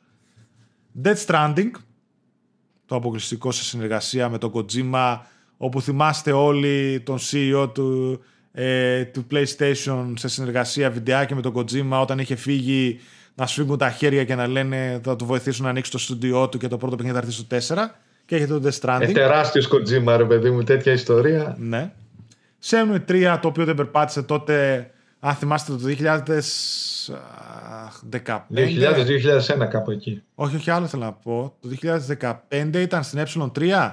ναι, ναι, που τα ανακοίνωσαν όλα μαζί. Final Fantasy 7 Remake, Shenmue 3 και The Last και Guardian, ε, ολική επαναφορά. Ναι. Αυτά τα τρία ήταν τρία. Και αργήσαν όλα να πούνε κάτι αιώνες. ναι, ναι, και το Horizon τότε νομίζω είχε ανακοινώσει και αυτά. Και φυσικά το Days Gone. Από την Bend Studio, όπου αφήνει πίσω της PSV και ό,τι έβγαζε στα φορητά και τα signal filter και τέτοια και βγάζει το Days Gone, το οποίο μπορεί να είναι ένα σκαλί σε σύνολο, σε ποιότητα σε σχέση με τα υπόλοιπα της Sony, αλλά παραμένει μια εξαιρετική πρώτη καλή προσπάθεια σε οικική κονσόλα από την Best Studio μετά από πάρα πολλά χρόνια. Unreal Legend και το αγάπησε πάρα πολύ ο κόσμος. Έτσι. Και εμένα, αν και όντως όπως τα λες είναι ένα παιχνίδι του 7 Max 8, ε, λόγω του θέματος πιο πολύ μου άρεσε πάρα πολύ. Και θα βγει και στα PC τώρα, ας πούμε. Θα βγει και στα PC. Αν και αν μου πεις τώρα τι να βγάλει η Band ε, Days Gone sequel, ας πούμε, ή iPhone filter, θα σου πω iPhone filter. θα μπορούσε γιατί σου λέω στο Days Gone υπάρχουν easter eggs ότι που φαίνεται να είναι και τα δύο, τα δύο παιχνίδια στο ίδιο σύμπαν. Α πούμε έτσι, τα iPhone filter για το ναι, ναι, Days ναι, ναι. Gone. Α πάει στο J Blogger, ρε παιδί μου. Και πάμε τελευταία χρονιά, 2020, η οποία, παιδιά, όντως ήταν η καλύτερη χρονιά ε, των αποκλειστικότητων, θεωρώ, για το Δηλαδή κοντράρεται άνετα με το 2018-2017 μεν, αλλά θεωρώ ότι είναι καλύτερη. 2020 πάτα από 2 Remaster, Dreams, Neo 2, Persona 5 Royal, Final Fantasy 7 Remake, The Last of Us Part 2, Ghost of Tsushima, 13 Sentinels, Sackboy A Big Adventure και Spider-Man Miles Morales. Εξαιρετική τελευταία ε, χρονιά. Καταπληκτική, ναι. Όπως είπαμε και για το PS3, το ίδιο ισχύει και για το PS4. Ε, και δεν είναι τελευταία χρονιά για να λέμε την αλήθεια έτσι πώς έχει ναι. πάει τώρα με τα cross-gen παιχνίδια. Τα τελευταία χρονιά από την ημερομηνία που βγήκε η επόμενη, γιατί όντως cross-gen. Ναι, έτσι δηλαδή, άμα το πάρουμε ένα γενιά. Αν δούμε το 21 να βγαίνουν και τα άλλα cross-gen, όπως θα βγουν και το Horizon και κάποια άλλα. Ναι, σίγουρα δεν είναι η τελευταία, αλλά ας το πούμε στο άτυπο. Η τελευταία, αλλά εξαιρετική χρονιά. Ε, Dreams, μετά από χρόνια, καινούριο παιχνίδι της Media Molecule, το οποίο το είχαμε πρωτοδεί στο PlayStation 3, έτσι. Φανταστείτε. Ε, το οποίο το θεωρώ αρκετά... Αν και δεν πήγε αυτό τόσο καλά όσο ε, δεν, δεν το στηρίζουν. Θα ήθελα να κάνουν κάποιες κινήσεις να το προωθήσουν που δεν τις κάνουν. Έχει αποκτήσει μια κοινότητα καλή, αλλά πρώτον θα ήθελα να το δω να βγαίνει πραγματικά multiplatform, δηλαδή τουλάχιστον σε PC, και κάποιες άλλες κινήσεις ώστε να φτάσει σε ένα σημείο τύπου Roblox, Minecraft, κάτι τέτοιο. Δηλαδή Μήπως ε, ε, αν το δίνουν στο Plus, Μπορεί... λίγο στο Plus άμα το βάλουν. Και πάλι είναι παιχνίδι, ξέρεις, που δεν θα ασχοληθεί πολύ ο κόσμος. Απευθύνεται σε ένα κοινό ε, το οποίο θέλει να φτιάχνει, να δημιουργεί και να κάνει και... Ε, είναι η φιλοσοφία του στούντιο αυτή. Θέλει... Δεν ξέρω αν θα τους πάει και πολύ μακριά να σου πω. Θέλει άλλου είδους αντιμετώπιση. Θέλει να ανοίξει ένα στόρο που θα μπορεί ο άλλος να, να βγάζει τα παιχνίδια του, θα μπορούσε να το κάνουν να κυκλοφορήσει παιχνίδια μέσα από αυτό κανονικά. Δεν, δεν θέλω, θέλω να δω κάποια άλλα πράγματα. Και θα βοηθηθεί πάρα πολύ αν βγει multiplatform το Dreams, ειδικά σε PC. Νίο ε, το βγάλουν, αφού αρχίσαν να βγάζουν, να βγάλουν και αυτός. Εγώ πίστευα ότι θα είχε βγει μέχρι τώρα. Θα ήταν το επόμενο που θα έβγαινε. Τέλος πάντων. Ε, Νίο 2 Persona 5 Royal και Final Fantasy 7 Remake. Ε, τρελή κίνηση αυτή η αποκλειστικότητα. Δηλαδή να έχεις συνδυάσει το όνομά σου με το Final Fantasy 7 και το Final Fantasy γενικότερα. Αλλά ειδικά με το 7 και να το βγάζεις αποκλειστικό τουλάχιστον χρονική. Έτσι, δηλαδή τώρα έχει περάσει ένας χρόνος και, και ακόμα παραμένει χρονική αποκλειστικότητα. Τεράστια επιτυχία. Το έδωσε και στο Plus. Τόσος και στο Plus. Τεράστιο βήμα γι' αυτό. Πούλησε και εξαιρετικά. Στο... Ναι, θα το δούμε παρόλο που ήταν αποκλειστικό. Και φυσικά Sky μετά back to back Ιούνιο-Ιούλιο, The Last of Us 2 και Ghost of Tsushima. Χάμος. Μπαμ μπαμ. Και μετά σου έρχεται λανσάρισμα βέβαια παράλληλα με το PlayStation 5 με το Sackboy και με το Spider-Man Miles Morales. Δηλαδή χρονιά, χρονιά δυνατή, όχι αστεία. Και βλέπουμε εδώ πέρα ότι υπάρχει ε, η μηχανή, η δυνατή μπροστά των first party αποκλειστικότητων The Last of Us Part 2, Ghost of Tsushima, Spider-Man, Sackboy και Dreams και φυσικά από πίσω υπάρχει μία παράλληλα όχι τόσο μεγάλη μεν όπως το 1 και το 2 το PlayStation αλλά στοχευμένη στήριξη από third party. Neo, Persona 5, Final Fantasy 7, 13 Sentinels. Εξαιρετικές κυκλοφορίες, μπαμ μπαμ. Ναι, εντάξει, τώρα αυτό και λόγω κυριαρχίας του PlayStation 4 είναι λογικό να είναι πιο εύκολο για τη Sony να κάνει κάποιες ε, third party συμφωνίες τώρα με developers. Ε, δεν ξέρω αν μπορέσει να το συνεχίσει αυτό στο PS5. Θα το δούμε στην πορεία. Θα φανεί. Μακάρι. Έχουμε πωλήσεις. Αυτό που ήθελα να πω έτσι, σαν ρεζουμέ της γενιάς είναι ότι είδαμε μια πολύ καλή ισορροπία, κάτι που δεν υπήρχε στο 3, μεταξύ πρώτον των super κυκλοφοριών από το first party studios της Sony και πολύ καλές, περισσότερες από το 3, λιγότερες από το 2 και το 1, τα PlayStation, third party αποκλειστικότητες, με στοχευμένες όμως, δηλαδή παιχνίδια μπαμ ρε παιδί μου, όχι ε, μισές δουλειές. Και να... Έχει κάνει το maximum νομίζω των δυνατοτήτων της Sony και στα αποκλειστικά και στις third party συμφωνίες. Ό,τι μπορούσε να κάνει το έκανε σε αυτή τη γενιά. Ναι, είχε βέβαια και κάποιες αποκλειστικότητες, οι οποίες βέβαια βγήκαν μετά και σε, ε, γρήγορα σε multiplatform, τα Yakuza έτσι. Τα οποία δεν τα ναι, είπαμε ναι. τώρα, αλλά ήταν και αυτά, ας πούμε, έπαιξαν και αυτά το ρόλο τους ε, σε κάποιους μήνες. Λοιπόν, πάμε πωλήσεις. Πάμε. Νούμερο 1, Uncharted 4, 16 εκατομμύρια. Βασικά να πω λίγο τώρα για το Spider-Man ας πούμε και για το Last of Us 2 ε, τα νούμερα θα αυξηθούν αυτά. Δηλαδή για το Last of Us 2 δεν έχουμε ακόμα. Ναι, ούτε δεν έχουμε για τα cost, ούτε για τέτοια έτσι νούμερα. Ούτε για τα, τα cost έχουμε μείνει λίγο πίσω. Δεν, δεν ξέρω γιατί δεν αναβάθμισε αυτό. Γιατί συνήθως ε, τα διαλαλούσαν πόσο πούλησε ναι, κάθε αποκλειστικότητα. Οπότε πάμε. Uncharted 4 είπαμε 16 εκατομμύρια τιμιότατα. Ναι, μια χαρά. Ε, Spider-Man 13 εκατομμύρια. Ε, και το Miles ε, ξεκίνησε και αυτό καλά. Ειδικά για το μέγεθος του παιχνιδιού, καλό είναι και αυτό. Μπορεί να έχει ξεπεράσει τα 15 εκατομμύρια, πιστεύω, το Spider-Man Άντε, μέχρι τώρα. Μπράβο. God of War 12 εκατομμύρια. Μεγάλη αύξηση. Ε, Horizon Zero Dawn 10 εκατομμύρια για καινούριο IP άψογο. Last of Us Remastered 10 εκατομμύρια. Δηλαδή περισσότερος κόσμος πήρε το Last of Us στο PS4 παρά στο PS3. Mm. Ε, Gran Turismo Sport 8 εκατομμύρια. Λέμε, λέμε έπεσε το franchise αλλά και πάλι τις κάνει τις πωλήσεις. Infamous Second Sun 6 εκατομμύρια. Α, μπράβο. Είδες το Infamous. Ε, ήταν τότε και λίγο ερημιά και αυτά. Ε, ναι, ήταν το, από τα πρώτα γι' αυτό μάλλον. Ε, Final Fantasy 7 Remake 5 εκατομμύρια. Mm. Πολύ καλό και νούμερο και αυτό. Ghost of Tsushima έχουμε μείνει στα 5 εκατομμύρια, λογικά είναι παραπάνω αρκετά αυτό. Ναι. Γιατί είναι πωλήσει νομίζω Σεπτεμβρίου, Οκτωβρίου, κάτι τέτοιο. Ε, και τα Final Fantasy θα έχει παραπάνω και αυτά, γιατί είναι όλα ε, πρόσφατα ναι. παιχνίδια. Δεν. Last of Us 2, 4 εκατομμύρια που δεν είναι 4 με τίποτα. 4 ήταν νομίζω το πρώτο. Ναι, ήταν το πρώτο. Δεν υπάρχει νούμερο βασικά. Πρώτο, το πρώτο μέρες. Τρεις μέρες. Εγώ πιστεύω το δεκάρικο μπορεί να το έχει φτάσει. Δεν ξέρω. Ε, εντάξει, όντως, τα νούμερα, παιδιά, δεν έχουμε και πολλά έτσι, για το PlayStation 4 για τα πρόσφατα παιχνίδια. Είναι λίγο ό,τι να είναι, ούτε έχει δώσει Sony. Θα φανούν αυτά στη διάρκεια των χρόνων. Εγώ αυτό που ήθελα να πω ήταν στα πρώτα παιχνίδια. Και τελευταίο, που sorry, κιόλας να σου πω και το τελευταίο. Το Detroit 3,2 ε, εκατομμύρια. Καλή, πολύ καλές πωλήσεις πολύ για, για τέτοιο παιχνίδι, ναι.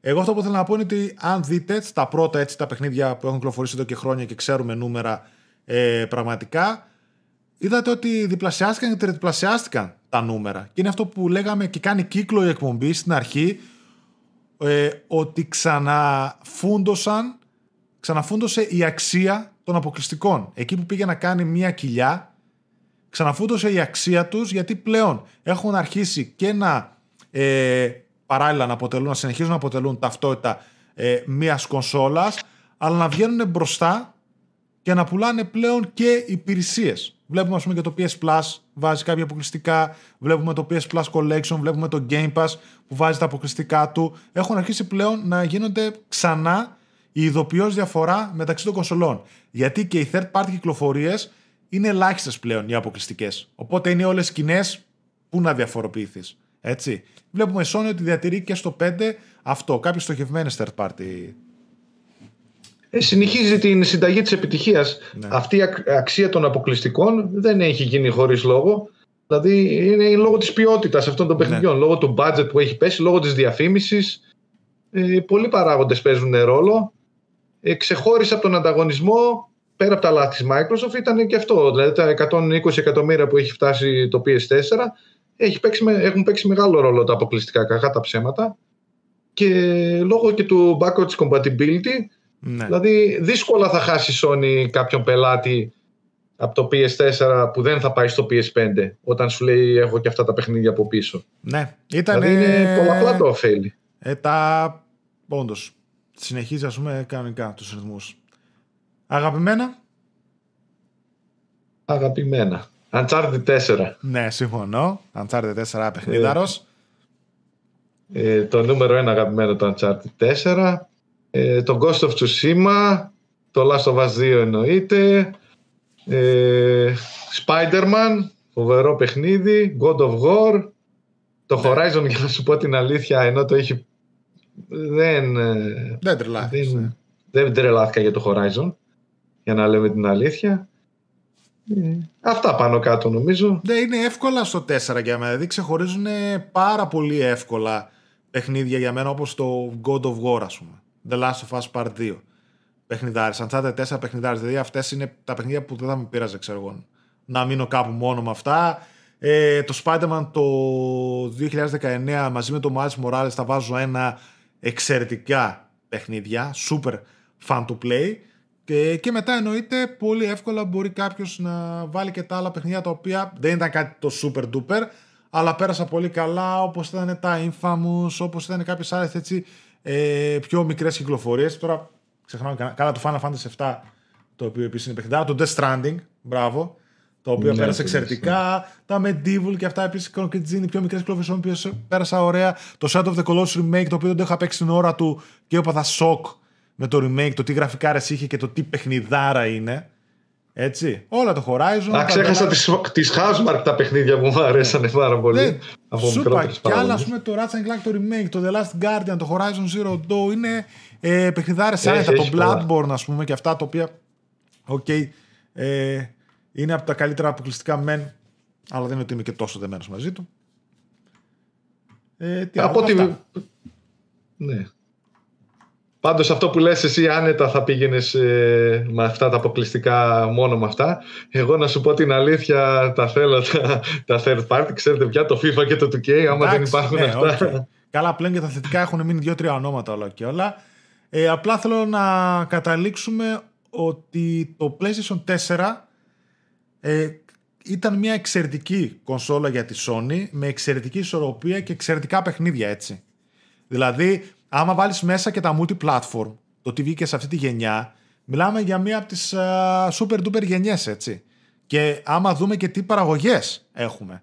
Δηλαδή παιχνίδια με online, με super duper γραφικά και ήχο, αναλύσεις και τέτοια, μιλάμε απίστευτα. Παρόλο που και η προηγούμενη γενιά έχει καλά παιχνίδια, αλλά ακόμα και στο τεχνικό τομέα και κάποια άλλα, τότε έψαχνα να βρει τα πατήματά της. Νομίζω τώρα για κατάταξη, άμα το βάζαμε σε κατάταξη αποκλειστικά με τα exclusive, ε, το PS4 θα ήταν πάνω από το PS2. Ναι, μα δεν είναι άνετα. Τι, στο 2 ας πούμε η Sony που κυκλοφορούσε okay, και τα God of War και αυτά που βγαίνανε Καταρχάς τι πουλούσαν, 5 εκατομμύρια έτσι, δηλαδή και είχε πουλήσει 150 εκατομμύρια η κονσόλα. Δηλαδή, εντάξει, για άλλους λόγους το ξέρω. Ναι, εντάξει, OK, okay, ρε παιδί μου. Αλλά θέλω να σου πω ότι και ακόμα σε επίπεδο παραγωγής να τα συγκρίνεις δεν είναι άλλο το άλμα. Ναι. Και... Συνολικά πάντως δεν ανερώ τις αποφάσεις μου. PS2 νούμερο ένα κονσόλα να ξέρεις της ε, Sony. Και για επίλογο, παιδιά, θα σας αφήσουμε το PS5 το οποίο okay, δεν έχει κάτι να πούμε και να σχολιάσουμε. Βλέπουμε ότι η Sony διατηρεί τελείως ε, σπιθαμή προς σπιθαμή το μοντέλο του PlayStation 4. Δηλαδή, δικά της αποκλειστικά υπερπαραγωγές σε γνωστά franchises. Θα δούμε και νέα IP και πιστεύω ότι θα δούμε και κάποιες προσπάθειες στο multiplayer. Να βάζουν multiplayer modes ή game as a service παιχνίδια. Και έχει, παιδιά, ένα εξαιρετικό ε, λανσάρισμα το PlayStation 5. Ναι, δεν υπάρχουν κονσόλες, δεν υπήρχαν τέλος πάντων κονσόλες πολλοί να αγοράσουν, αλλά αν το δείτε με τη στιγμή λογική και συγκρίνετε τα λανσαρίσματα των προηγούμενων κονσολών, το PlayStation, το 5 παιδιά το 2020 κυκλοφόρησε μετά Demon Souls, Spider-Man Miles Morales, Spider-Man Remaster, Sackboy A Big Adventure, Astro's Playroom, Bugsnax, συν οποιαδήποτε ξέρω εγώ third party είχαν βγει.